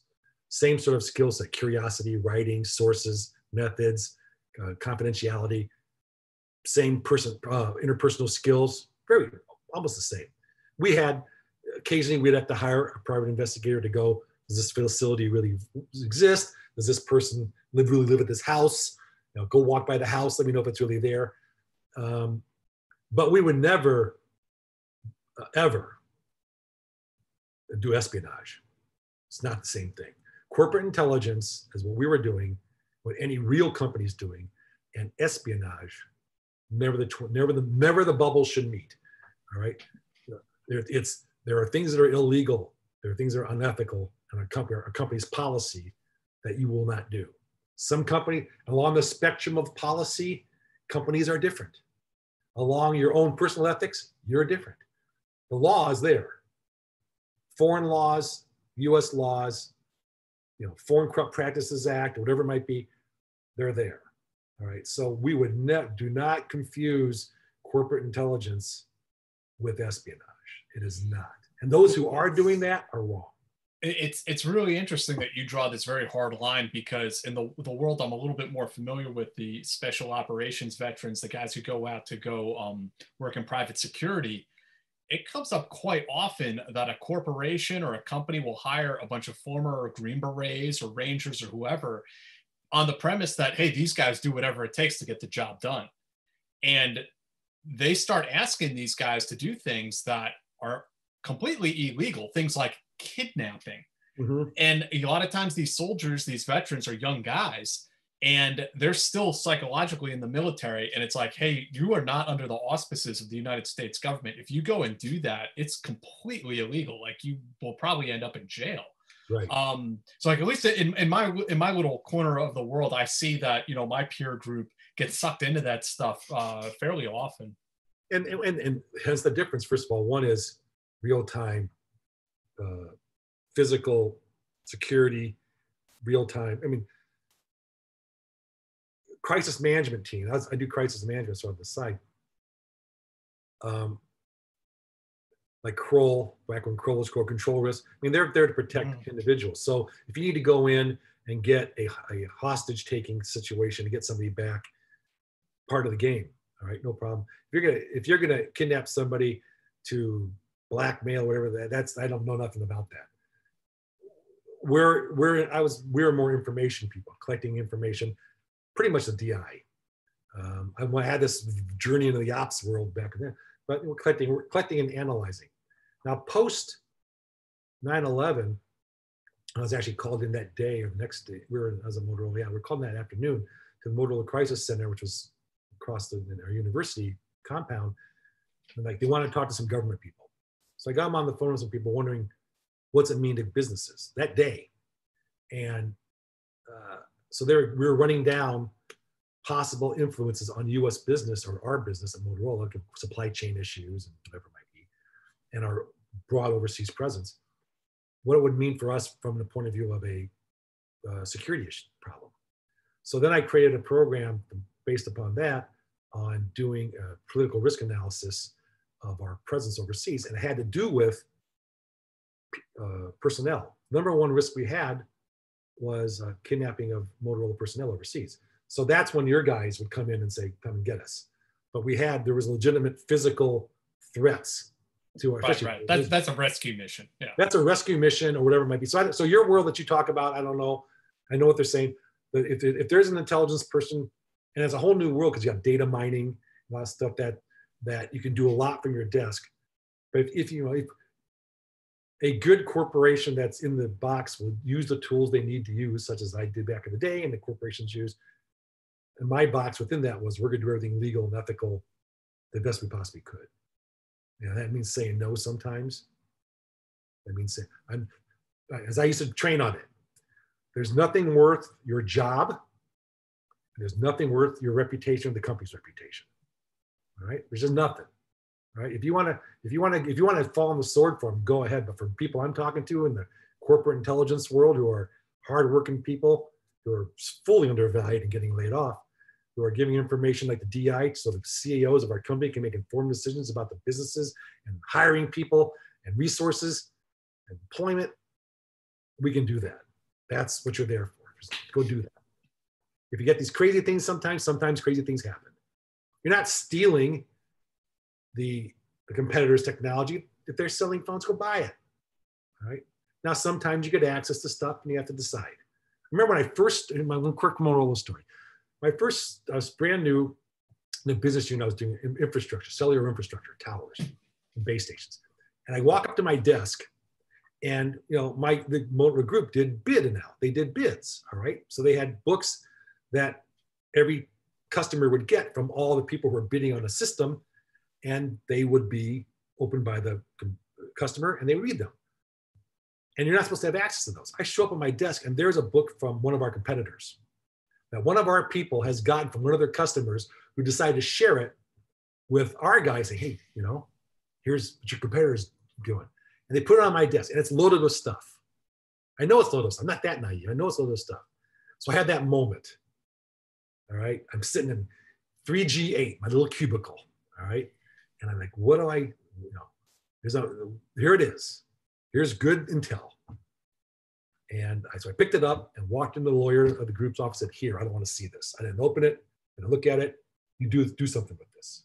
It's not mine. It's don't want to see it. You know, it's what you're supposed to do. Right? Not everybody would do that, and maybe I did it. Maybe I was wrong, but at that moment, that was the right thing to do. It's when I taught teach taught ethics back in the day. What do you do if you're at a convention and some back we had fax machines or somebody left their stick inside a computer at the business center that had their stuff on it, a competitor's stuff. What do you do? You know, if you're now that gets a little more dicey because they've lost they've lost custody. You know, right. So, so there's a little bit more leeway there, especially if it's traded trademark. So, but you have to make the decision, and you hopefully your company has some guidelines. If not, go talk to the lawyers because they'll go to prison. But those are the decisions all the time. That's what's happening in corporate intelligence.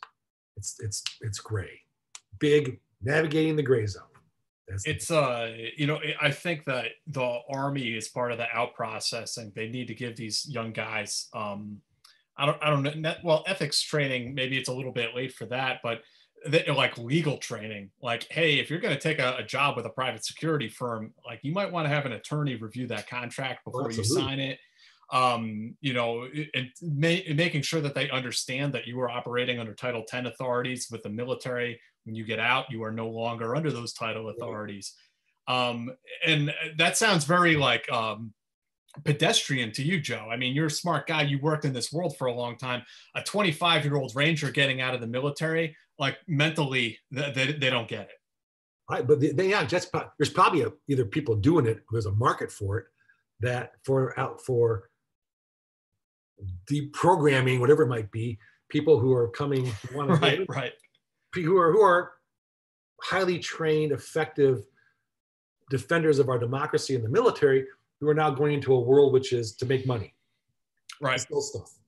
And that took me a little bit to thinking I wasn't one of those people. I was I was still I was a operation. Right. You got a mission. It took me a while to figure out that my job is to help Motorola sell radios. Sell those, sell if it's in a base station, if it's in a phone, our job, my job is help them make money, raise corporate dividends, and help the stockholders. Not defend the Constitution, not that it was make money. And that took me a while, even for me, to transition. And I actually thought for myself for a little bit back in old cubicle 3G8. You know what? I may want to go back to the government because I don't know. this isn't this isn't for me. That shows how bad it was for a second.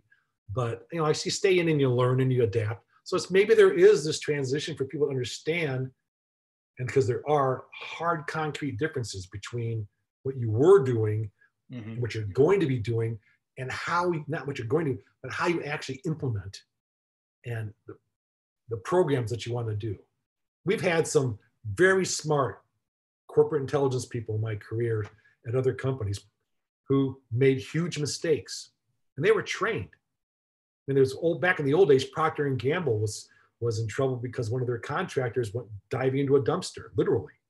I said literally again, sorry. They went into a dumpster stealing, trying to get documents out of the garbage. They trespassing. That's wrong. That's illegal. That's not, that's not what we do. To go to go into a garbage is illegal? Yeah, it's called trespassing. Yeah. Oh, on their property. But once the garbage is like out on the curb. Yeah, but that's yeah. Even then I think I would say it's ethically I probably don't do that. I know it's it's it's out of their control. There's better ways all right, because you can get caught, and what happens when you get caught? Well, they right. got, all right, and so Procter and Gamble's in trouble. They're getting big, nasty headlines. Well, their CEO was on the board of Motorola. We get a phone call saying, "Go to Cincinnati," and so we pack up because we were a benchmark, pack up our stuff, and we go talk to them. Great people. They just made a mistake on how they control their third-party contractors. They didn't have a policy on that because the third-party contractor went off the reservation, right? And but the company was Wall Street journalized for making for being corporate spies and all those other sort of nasty PR that no company wants because they didn't have a policy. And that's because, and this person knew better. They they knew better. They made a mistake, a big mistake.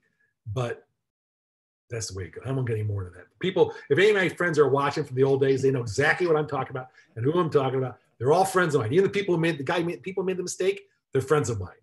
All right, they just made a mistake. Joe, I, uh, I am going to ask if uh, I can get you to stick around for the bonus segment to talk about the uh, campaign, the current presidential campaign. I'm really interested to hear your thoughts, narratively speaking. um, because this is a subject of expertise of yours, where you see this campaign going. Um, but uh, uh, before we do that, um, I did want to kind of like wrap up this part of the show um, because you mentioned that you were, uh, you know, knee deep in a couple revolutions in Thailand and Euro Euromaidan in Ukraine.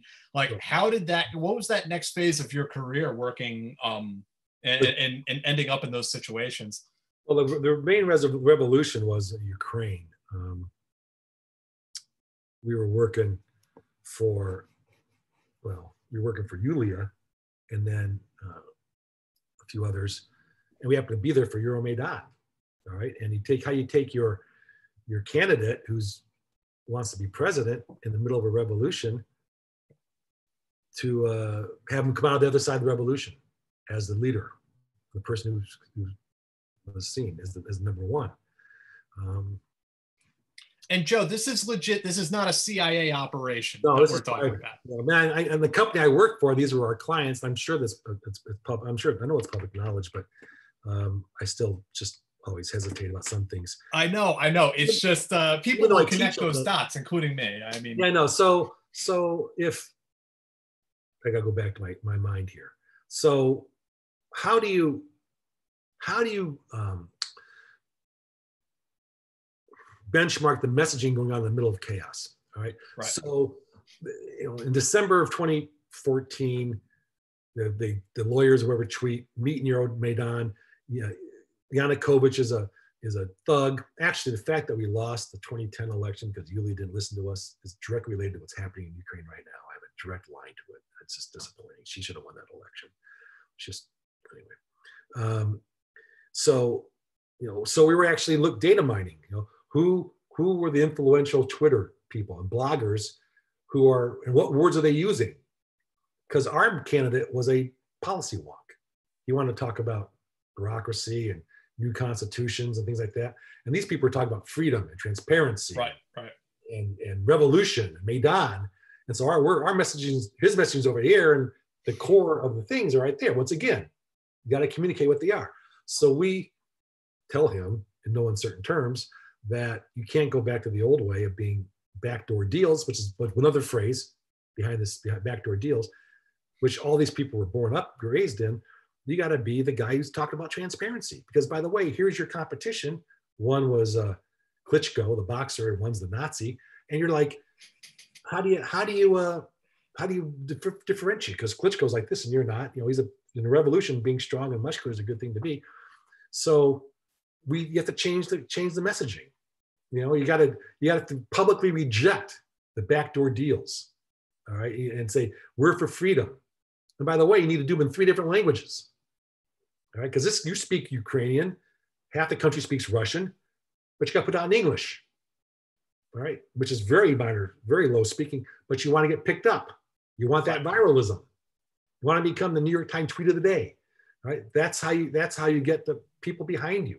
So you do that, and we and you poll. You do flat out in the middle of a revolution kind of polling, and you bring in the data people, and you say, okay, these are the messages that people truly are interested in we need to make sure that you believe them and you are into that and you are to, to go for that versus the other guys who are still doing their rah rah whatever kind of things. So this is all over.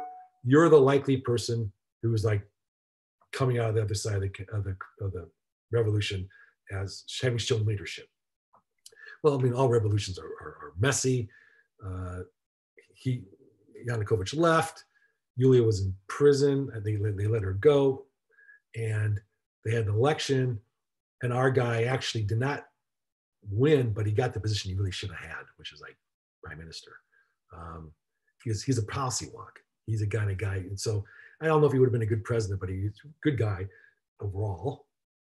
You know, you're on the side of the angels. You do the best you can. You know, and uh, he he had the job he should have had, and he's caught up in Ukrainian politics, Ukrainian corruption, Ukrainian world. Uh, but we're we're hashtagging all over the place. All right, you're twittering. This is 2014. Twitter still is kind of relatively sort of a new thing. Um, 20 in 2008, it wasn't right. Any. Right. It was it was like a bit really like the Arab Spring was the first yeah. Yeah. time that it really got used for revolution. Well, look, and, and uh, um, research those guys talked to a few, uh, the Tunisia people, about the youth people, how they used uh, Twitter, and talked to all of them about how they used WhatsApp to uh, and Twitter to organize their revolutions.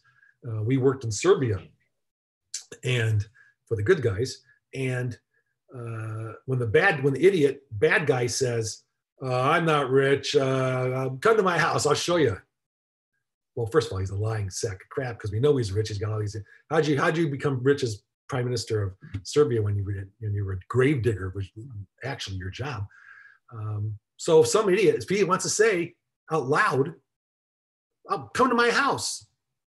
We're like all in. So we start tweeting out to the students at you know, University. Everybody show up in front of his house before five o'clock. All right, we'll take him up. We're not doing anything. Yeah, we're there, pal. And so you use Twitter to mobilize the uh, legitimately protest or a group of people who can get good pictures on in front of the guy's place because he's stupid. Um, or said a stupid thing, which all politicians do every day of the week. Uh, but we are able to use at that point social media to our advantage. And we're using TV. TV is still the number one means by which people get their information about candidates and, and messaging. And it's different there because they don't have, most countries don't have uh, political campaign commercials between pro, inside programs. They block out certain sets of time based upon representation. You get this many minutes based upon you're big in the parliament or not, and you make a three minute, five minute, whatever it is. You have three minutes at the end of a program. There's a block of all the political ads, and you can do what you can for three minutes. You can do wow. You can do five, you know, six, 15 second thing. You can do whatever you want. You three one minute things. You can do one three minute thing. You can do whatever you want. But you, this is the amount of time you get, and so you need to adapt your messaging process and the support behind it because you're going to be firing out Facebook and Twitter stuff back. That's all I kind of had back then. YouTube was was starting to grow growing quicker. Wasn't around in 2008 hardly as a campaign tool at all. Um, 2012 more, and so this was 20. This is in that time frame. So you know you you have to support one media with the pro with the other processes. It's not just I'm use traditional media. It's I'm doing that. Obviously, it's print and radio and yard signs, whatever it might be, in the U.S. But there is controlled media by usually the ruling government, ruling party coalition, and how you use that to your advantage. And what was it like trying to run a political campaign in the middle of a, a, a bizarre war? I mean, a, a bizarre, you know, like, geez, I hate to use the term like neo-Soviet, but I mean. Yeah. Well, it wasn't like when the campaign stopped. I mean, it was a, it was all revolution. I mean, this is this was a tragic, horrific uh, event of you know killing innocent people on the street, having their having the Berkut or whatever those guys are called, I mean, I've walked through the barbed wires. I was I was standing in the middle of these things, watching uh, the the people around, and it's so you're not campaigning. You're supporting the pro democracy. We, we were the EU people. Our candidate was EU. All right, and then so they didn't sign the EU document. They they did the customs union thing. Then you know we're our candidate and everybody else sort of against that. All right, polling was pro EU, and so the campaign stopped for president the campaign began for who's going to be the person that comes out the other side being seen as the best person who handled the revolution. That's where we changed our messaging and focus to, for good or for bad. And it ended up okay overall, but still Ukraine. All right, it's still they have their problems. But I, I don't. I, I, you guys who the people who were with me in Ukraine are probably watching this. I don't remember all the polling exactly, but I don't remember ever seeing a poll about being fearful of Russia invading if Yanukovych loses the election.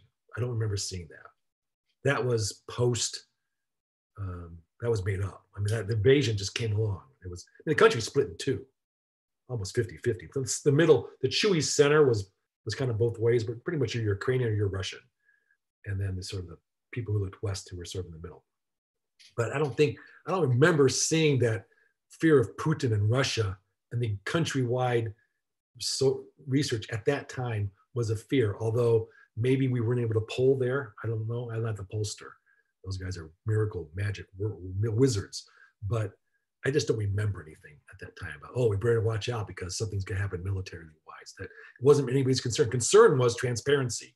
Concern was coal and heat in the, in the winter and food and somebody who meets my who's going to support me ethnically. Oh, you're a Russian, I hate you. You're a Ukrainian, I hate you. No, people are going to get what they want. All politics is personal, all right, and it's the same everywhere in the world. And people wanted low bread prices and they wanted heat in the wintertime, all right, and they and they wanted their leadership to to, to, to match their needs. I don't remember reading about possible military insurrection being a problem. We had really low on the list of things. So your your candidate was running for president and he ended up as prime minister. Yes. And that's part of the parliamentary system that Ukraine has. That it's a yeah. coalition building. Yeah, Poroshenko became president. Mm-hmm, mm-hmm. And I argue it. Poroshenko owned the TV station, by the way. And when they were showing Euromaidan Rebel, you know, they had a big stage in the Euro in the middle of Maidan, and I know I, I call it Maidan, but I know there's an accent thing there. And he would show um, the live speeches and everything. And then when our guy came on, they cut to other programming because we were the number one rival for him for the for the presidency thing. And our guy would go nuts. Oh, he cut us again. Like, you know, you know, and then I was, you know, I was not happy either because everybody else is getting live air, free time, you know, or, or you know, free media, and they cut us off because he owned the TV station or controlled the TV station, and he made good chocolate, good chocolate. And then you, you mentioned Thailand. Also, you were there for one of the kids. Also, Taiwan. Taiwan. Taiwan. Yeah, which was the which was the most difficult um, geopolitical campaign. We were we were engaged in help setting a yeah. strategy, and once the strategy was set, they decided to run it on their own, the whole actual campaign. So we went in with a few people and talked about how to do this mystical new sort of messaging and how to do a little bit different campaigning for you know the non um, what is it? What's the, the, the Chiang Kai-shek party, KMT, richest party in the world of money. So plus you had, you know, you had the, the Taiwan Straits, you had the, the two countries, one policy. It was, it was, we were, we spent days talking to people, experts, historical, trying to figure out in our own little American minds the complexities yeah. of yeah. the Taiwan Chinese relationship politically, the history of people just trying to get the microphones in the government to speak. Um, what the DPP, DDP, DPP, um, Democratic People's Party. You know, they're, they're good, good, the good guys, the people in are, and and they and they and how the new Taipei was different. This Taipei and how this this city was more like Chicago. This city was more like Houston, or and and but you know that's campaigning. But just it is by it was by far the mode number two the geopolitically most complex strategy to try to figure out because there were real circumstances because China controls the economy of Taiwan. It comes down to let's have tourists. All right, let's have let's let's let's run let's send our people there. And the Taiwanese were were in a bind. They are in a I'm, I'm not Taiwan, but at that time it was Taiwanese. But you know they they had to deal with this big country that really wants them, that doesn't see them as a country, and how they can run a legitimate political campaign that's not going to be stolen or corrupted to the make sure the KMT wins like they sort of always do. And we just happen to be there for a good moment of political chaos, political shift, kind of like the Obama time, I guess, in the US, but I didn't have anything to do with that. Um, of from, you know, we're tired of this KMT thing, let's give these new people a chance. And so we helped set some strategy for that. That was the last one I did. I mean, that's fascinating, and there, there's so much more I think we could talk about there. That you know, both Ukraine and Taiwan, there are half a diet coke left. You know, so. They're, they're, they're countries that you know are w- wanting to be absorbed by neighboring countries. And I mean, was it difficult for you to uh, make this transition when you're advising different political campaigns, even here. I mean, I think you mentioned uh, maybe working in the States too. I mean, you're going through radically different cultures from Ukraine to Taiwan. That's number one. I worked in Africa a lot and uh, Eastern, Central Europe, places that were not, places that didn't necessarily have a more sophisticated political campaign system that required consultants and uh, social media and other techniques and tools. And, you know, I would, I, and the first thing they would always say was, "We are Nigeria. We're different." And I would say, "Absolutely. I guarantee you, I know nothing besides what I've read on Wikipedia or whatever, how the Nigerian political system works and the 34 whatever regions and tribes and you know, tribalism huge, religion huge, geography which makes geography huge, oil huge. I, I no clue. You do. Educate me, us, on the, those processes. Make sure we don't make mistakes on understanding what is right or wrong, right down to the types of tran, tran, um, translating words that in, in, English that may not translate well to a particular language. You know, they they would roll their eyes and say, "Oh, in our language that means you know fork." You know, and like I don't know that. You know, but you, you don't know that. So you'd be an ignorant American. I don't want to be really stupid in my words, but you needed to understand their culture as best you can. And the best way to do that, because you're not them, is to ask as many people as possible and make the mistakes. And Well, you can't do that. And you know, there there are some bad actors. I mean, there are people who are stealing elections, and you're trying to avoid that. There is danger in some of these these people to run for their parties, and you and you try to be on the side of the angels, saying you're the right person to help run your country, and I'm going to be with you. you know, maybe to U.S. election standards, and we're doing you know foreign corrupt practices and all this. We're following the rules, but we're trying to where the money comes from. But maybe U.S. standards, you may not be an angel, but for your standards, you're good you're going to get, and we're going to support you because you're on the side of the angels for uh, for your country. You're trying to do the right thing, and it's crazy. And sometimes it's chaos. It's chaos. Chaos sometimes is good. Do do you ever worry about your own physical security when you're working on campaigns like this? We had a couple. We had some security teams with us in places. We had one of we on one of our first elections. Uh, somebody shot at the, our media facility, who were our, our consultant inside the country was a media facility, and uh, we had we, we did, but some, but you know, you, you try. I try to stay out of the press. You don't want people knowing you're there. When you're in Africa, I'm not trying to be specific, but when you're in Africa and they invite you to go to the big rally, you don't go because you're going to stick out. You are going to be the American consultant in a big rally of people. you don't want to do that. You don't want to be in the paper. That's the worst thing you can possibly happen. And you, you end up in the paper because you know that they're the government is monitoring your communications. So using Dropbox as much as you can other places. And occasionally they get it wrong. And I ended up in the newspaper, the wrong name and my background. And, you know, I think they called me Ellis Henry, Harry, Harry Goldberg worked on the Obama campaign because they were trying to, they were getting, people were leaking. All right. We're doing, by the way, we want to know what they're doing too. This is Oppo research. So, but they had the government on their side. Some, many of our people will not communicate, those people will not communicate on email and even Skype was was worrisome at times. It was Dropbox and the like, WhatsApp perhaps, because they're in fear of you know what might might happen to them, or at least giving away sources or methods or money or donors.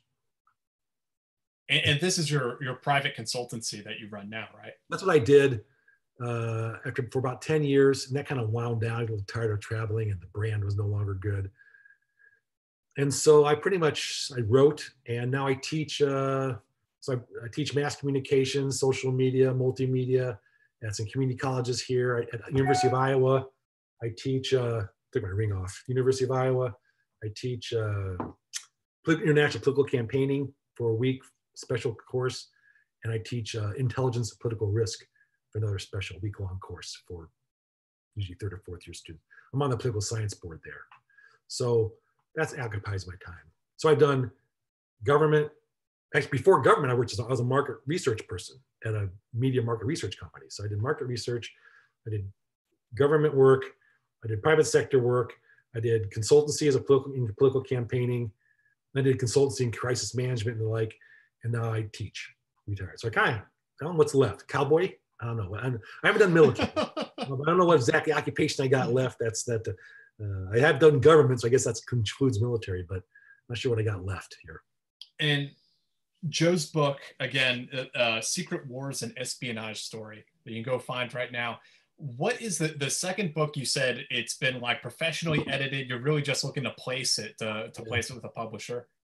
Let's call I, I, I, I call this, it was actually going to be a corporate intelligence book. Actually, Kevin Maurer, who wrote No Easy Day, mm-hmm. know him and uh, I was had breakfast with them one time. I was talking about writing the sequel to Secret Wars, which takes place back in '86, and actually was in got a finalist in some historical fiction categories for some awards.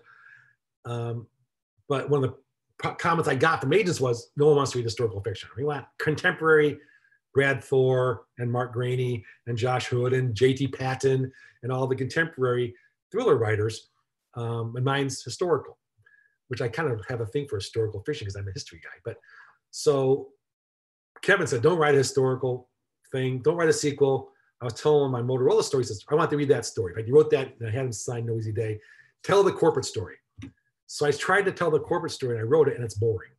It's just, there's nothing really exciting. Even Joseph Finder and Paranoia couldn't make it interesting and they tried to make a movie out of it. I mean, it's, it's just not, you know, oh, look, I, I wrote a report. And look, I did my cash box. Yeah, you didn't assassinate any terrorists. I didn't kill anybody. There's no yeah. weapons. There's no blooding from this or spilling.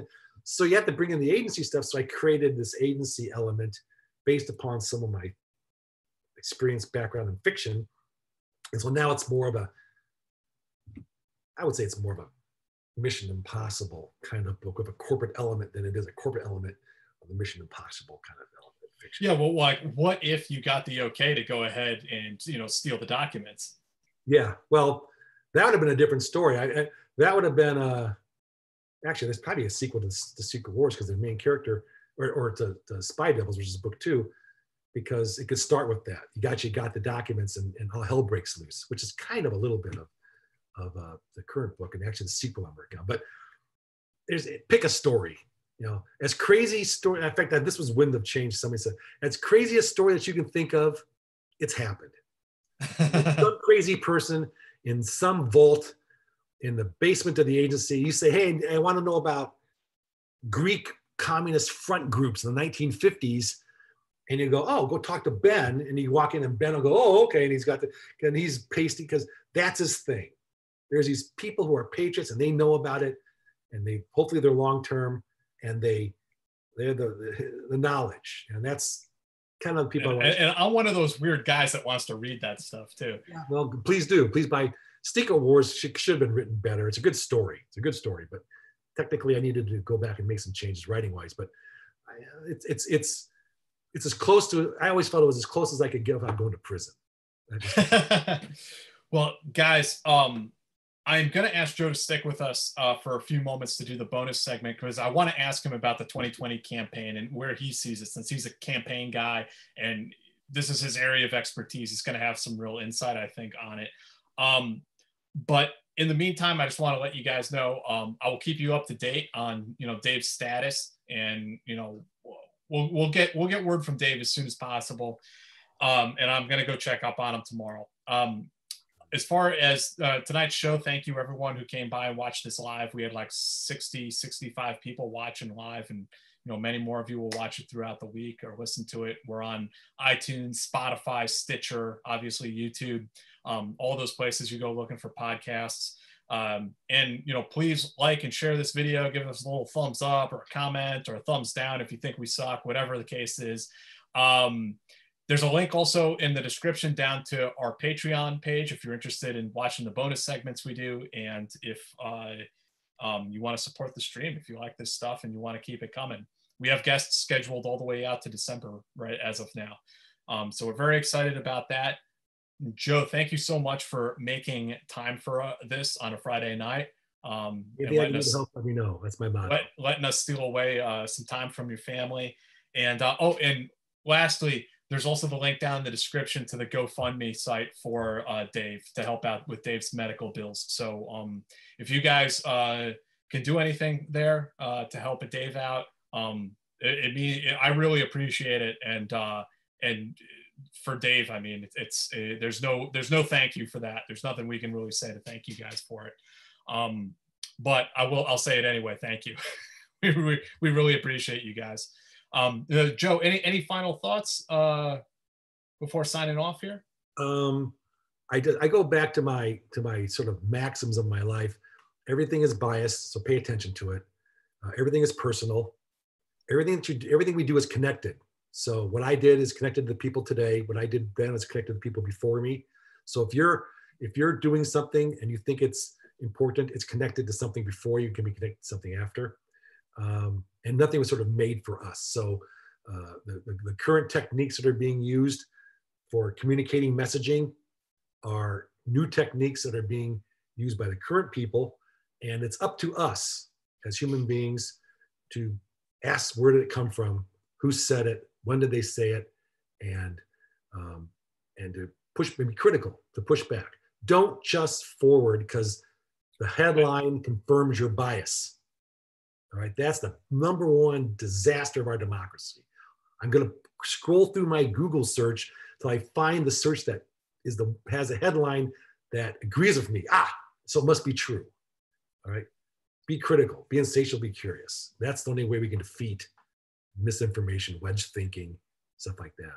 And when, when you see something that really activates you on an emotional level, I think that's that should be the trigger when you, you sit back and like, whoa, what what is this? Well, and so I think last when I saw the story, people believe. Well, we didn't talk about echo chambers and bubbles and micro bubbles. We're all in our bubble. We're all in our Shit, echo chamber. Right. I'll ask you about that in a minute.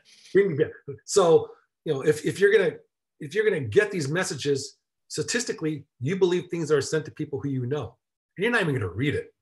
Right? You're just gonna say, ah, I got this from Jack. It must be true boom, I'm just going to forward it and share it because he's inside my bubble and my chamber. Well, it may be totally false. And now you're part of the chain that lazily, inadvertently, human naturally forward something on that's just going to perpetuate this, this continual bubble of people living inside their own lives and not having a chance to think outside, to be insatiably curious, just things that confirm their bias. And that's what the Russians are doing to us. They are just square on, and God bless them. I don't well, I know that's the way to put it, but it's impressive that they know what the best things to push. We we know we're pushing on them. I hope our guys are pushing hard and doing the right thing. But they're to do. They're to they're to use um, the tried and true techniques. You know, they're to they're to be fraudulent. You know, they're to they're to bring up a, they're to they're to put things geographically, like our own campaigns are to do. They're to mimic and mirror sites and create memes that we that unless you're really curious, you didn't check that URL or who it came from exactly, or just do a little bit of Google searching or whatever searching you want to use. If you don't like Google, use somebody else, use DuckDuckGo or whatever, and find, you know, is that true or not? Take it's the 30 seconds thing. They're going to do it. They are doing it. I mean, that's what they said today. You know, in the, in the, in the current information, they're going to they're going to pit Black Lives Matter versus the police. They're going to pit uh, they're going to go across the spectrum. That's what they're that they are doing it because we're human beings and, and we have our biases based upon how the algorithms are allowing us to collect information because that creates our bubbles. It's the net since you looked at this, Netflix thinks you should like that. Well, that's your bubble. All right. That's you're inside it. It's the I'm gonna hunt for new shoes and suddenly the new shoes have show up on your on your social media feed. All right. That's you're inside it. And then you then it starts echoing around. We talked about this before. I'm not, you get probably a lot more military guys on your thing than I do. And inside the military bubble that you're winging around, there's Army Rangers over here, bubble, micro bubble. And there's, there's Navy SEALs over here. And then there's uh, policy people there. The micro bubbles inside, it's even more complex. I mean, uh, and the only way out of it, the only way out of it is for the humans to say, are you sure about that? Let me spend a few seconds. Let me, do I, and that doesn't mean don't believe believable things. Not everything is made as a conspiracy. Not every poll is biased simply because it's against you. For some things are really what they are. They're in the middle. They say things. They do. Not everything is partisan, and that is the problem. I thought part of the research study that came out on the uh, Knight Ridder thing that I promised. It was what they're impacting us by our partisanship. They see that. We're allowed, and we're allowed to be partisans. Part of our democ- democratic freedoms. We should support the policies, the programs, the whatever we are. If a political party identifies with that, fine. If not, you go you you you, you do what you want to do. That's that's freedom. But they are able to go after our partisan nature with information that's going to exacerbate the problems on one side or the other. And we allow it. Shame on us. Well said, Joe. I mean, yeah, I uh, I can't emphasize that enough. Like I said uh, earlier on, the personal responsibility aspect of it, rather than just taking what's put in front of us at face value, um, means yep. so much. And when you add on to it the fact that we're overwhelmed, you know, it's, it's it's not a it's a cliche, but you know there is a we're getting stuff at the speed of internet. It's just the, the, we're getting it not just a lot of it, we're getting it quickly, and we are we are trained to just move quickly, right? It's at three seconds. I need it right now. So we, you might not even bring up the fact that this might be misinformation. This might be a bot. You know, use bottom bottom meter or Hoaxy or some uh, tool that's free that you can actually say, oh, this I'm gonna run this articles, these sets of articles, and it'll tell you. This is really impressive. If it's a bot, if it's a human, if it's if it's a whatever, based upon the parameters they had decided, you know, friends or retweets or things like that. But there's, there are things you can do, and it takes a little bit of time. Most people are inclined to do it. So it's up to those who may be a little bit more attuned to tell people, and I tell my classes, you're now the most media literate people in the school. Go out and tell somebody about this and make them and, and, and perpetuate it. Because if not, it's you know we're just yeah they, no they, they need to they need to this class you're teaching to college students needs to be taught to high school students all across the country and it's funny because when i bring up i'm going to talk about fake news um, they're like, oh, we had that in college. So I go, you, what about this? What about that? And they're like, oh, well, we, we don't have that. So they think that they, they actually think the less enlightened ones are, are, are protected, that they are looking at it, but they're not. They're not, and, and, and neither am I in some cases. I've made mistakes, and it's just because it takes effort. And so, actually, they the school asked me to put together a class at COD College of DuPage on fake news. I don't even want to use the word fake news, but it's a good brand. It's hot. So it's called like fake news: the search for truth in the modern world. I thought that was a dicey, dicey class name. Trying to get people. I don't even know what I'm going to teach yet. I haven't created the class yet. I still have a few weeks if people sign up for getting enough enrollment. But I want to try to, to, to hit deep fakes. I want to try to hit technologies. I want to try to hit misuse of data and graphics. You know, well, this graph says that. Well, really, well, the, well, the axes are wrong, and the, and the things are slight. You know, you just you're just looking at things and you're moving. That means how I don't disagree with that meme because it has that phrase underneath that says brought to you by the Bureau of really cool news and facts. Well, who, the, who are they? Have you right, checked? Right, right. But this meme confirms my bias, so it must be true. It's got a name here, that looks really cool. And I, I'm not gonna look them up. I'm just gonna forward it on. Maybe then that's human nature. And I and I can't train, I can't change them. I'll try to teach people to be aware of it. I try to espouse it now because it's frustrating to me when I, I scan lots of news, I, I'm, I'm a multiple news person because I try to um, keep my bubble big. I have biases. I mean, I, you know, I have I watch more than some more than others. I'm always checking the others. I want to know how they're saying the message. I want to I want to read uh, or look at well done things from the other sides of my biases. Maybe I'll change my point of view, or maybe see what they're doing might, might be wrong or whatever. It's on both sides, it's a war. Um, but not every not, not everybody does that, and they don't have to. But just maybe a little bit, a little bit of curiosity. Facts aren't scary, man. Facts are facts are uh, in you know my old John Adams line. No, facts are stubborn things. All right. Now it's my facts are better than your facts. You know, you know. Tr- truth is sort of truth, although eyewitness testimony supposed to be true, the best testimony. Oh, they they were they they were doing this. Oh no, they were doing that. But you were in the exact same place, a different frame of reference. So your eyewitness testimony is your perspective from your spot, and theirs is from their spot. And they both may be true, but they're true through your filter of where you were and your biases. Hands up, not hands up, this, that, whatever, you know. And then it's we need to see the body camera footage. Well, that you know that's a different perspective too. All right. And and that's why not necessarily for body cam footage, but the deep fake of creating fake videos and no one can tell is incredibly dangerous because you can't tell. Um, and it, you really gotta you really gotta pay attention to them. So there's so this world of what is really true. Here's a photograph in, in, in a court. Well, is it is it is it true? Is it, has it been manipulated? How can you even tell? Right. So that's that's a problem nowadays. I, I, I tell the story, I don't know if it's true or not, that because I read it from some historian, I'm a history, American history guy, that no one really knows what happened at Gettysburg, the most covered battle of, of the Civil War, because there wasn't any drone watching right. the thing. Everybody had their own little piece of the battle. And they were interviewing these guys right afterwards. What happened to you, 20th Maine?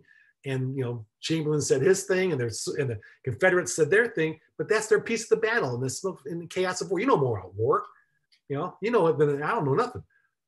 But it's your truth, it's your eyewitness, and that's being transported to the digital social media world.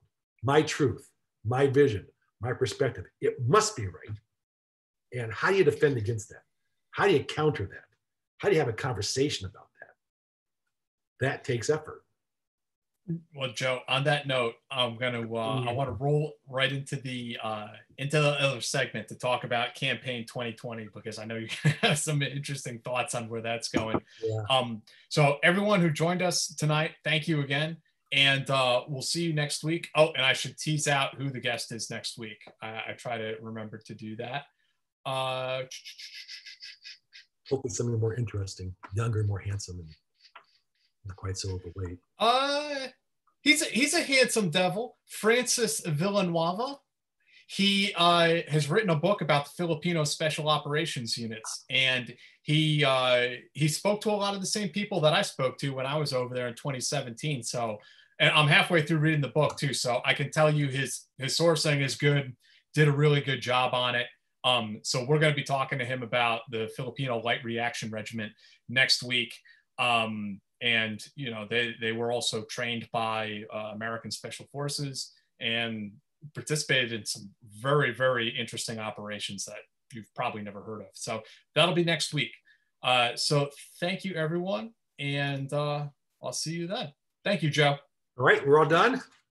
Amplify your career through training and development solutions specifically designed for federal government professionals. From courses to help you attain or retain certification, to individualized coaching services, to programs that hone your leadership skills and business acumen, Management Concepts optimizes your professional development. Online, in person, individually, or groups, it's training that's measurably better. Learn more at managementconcepts.com. That's managementconcepts.com.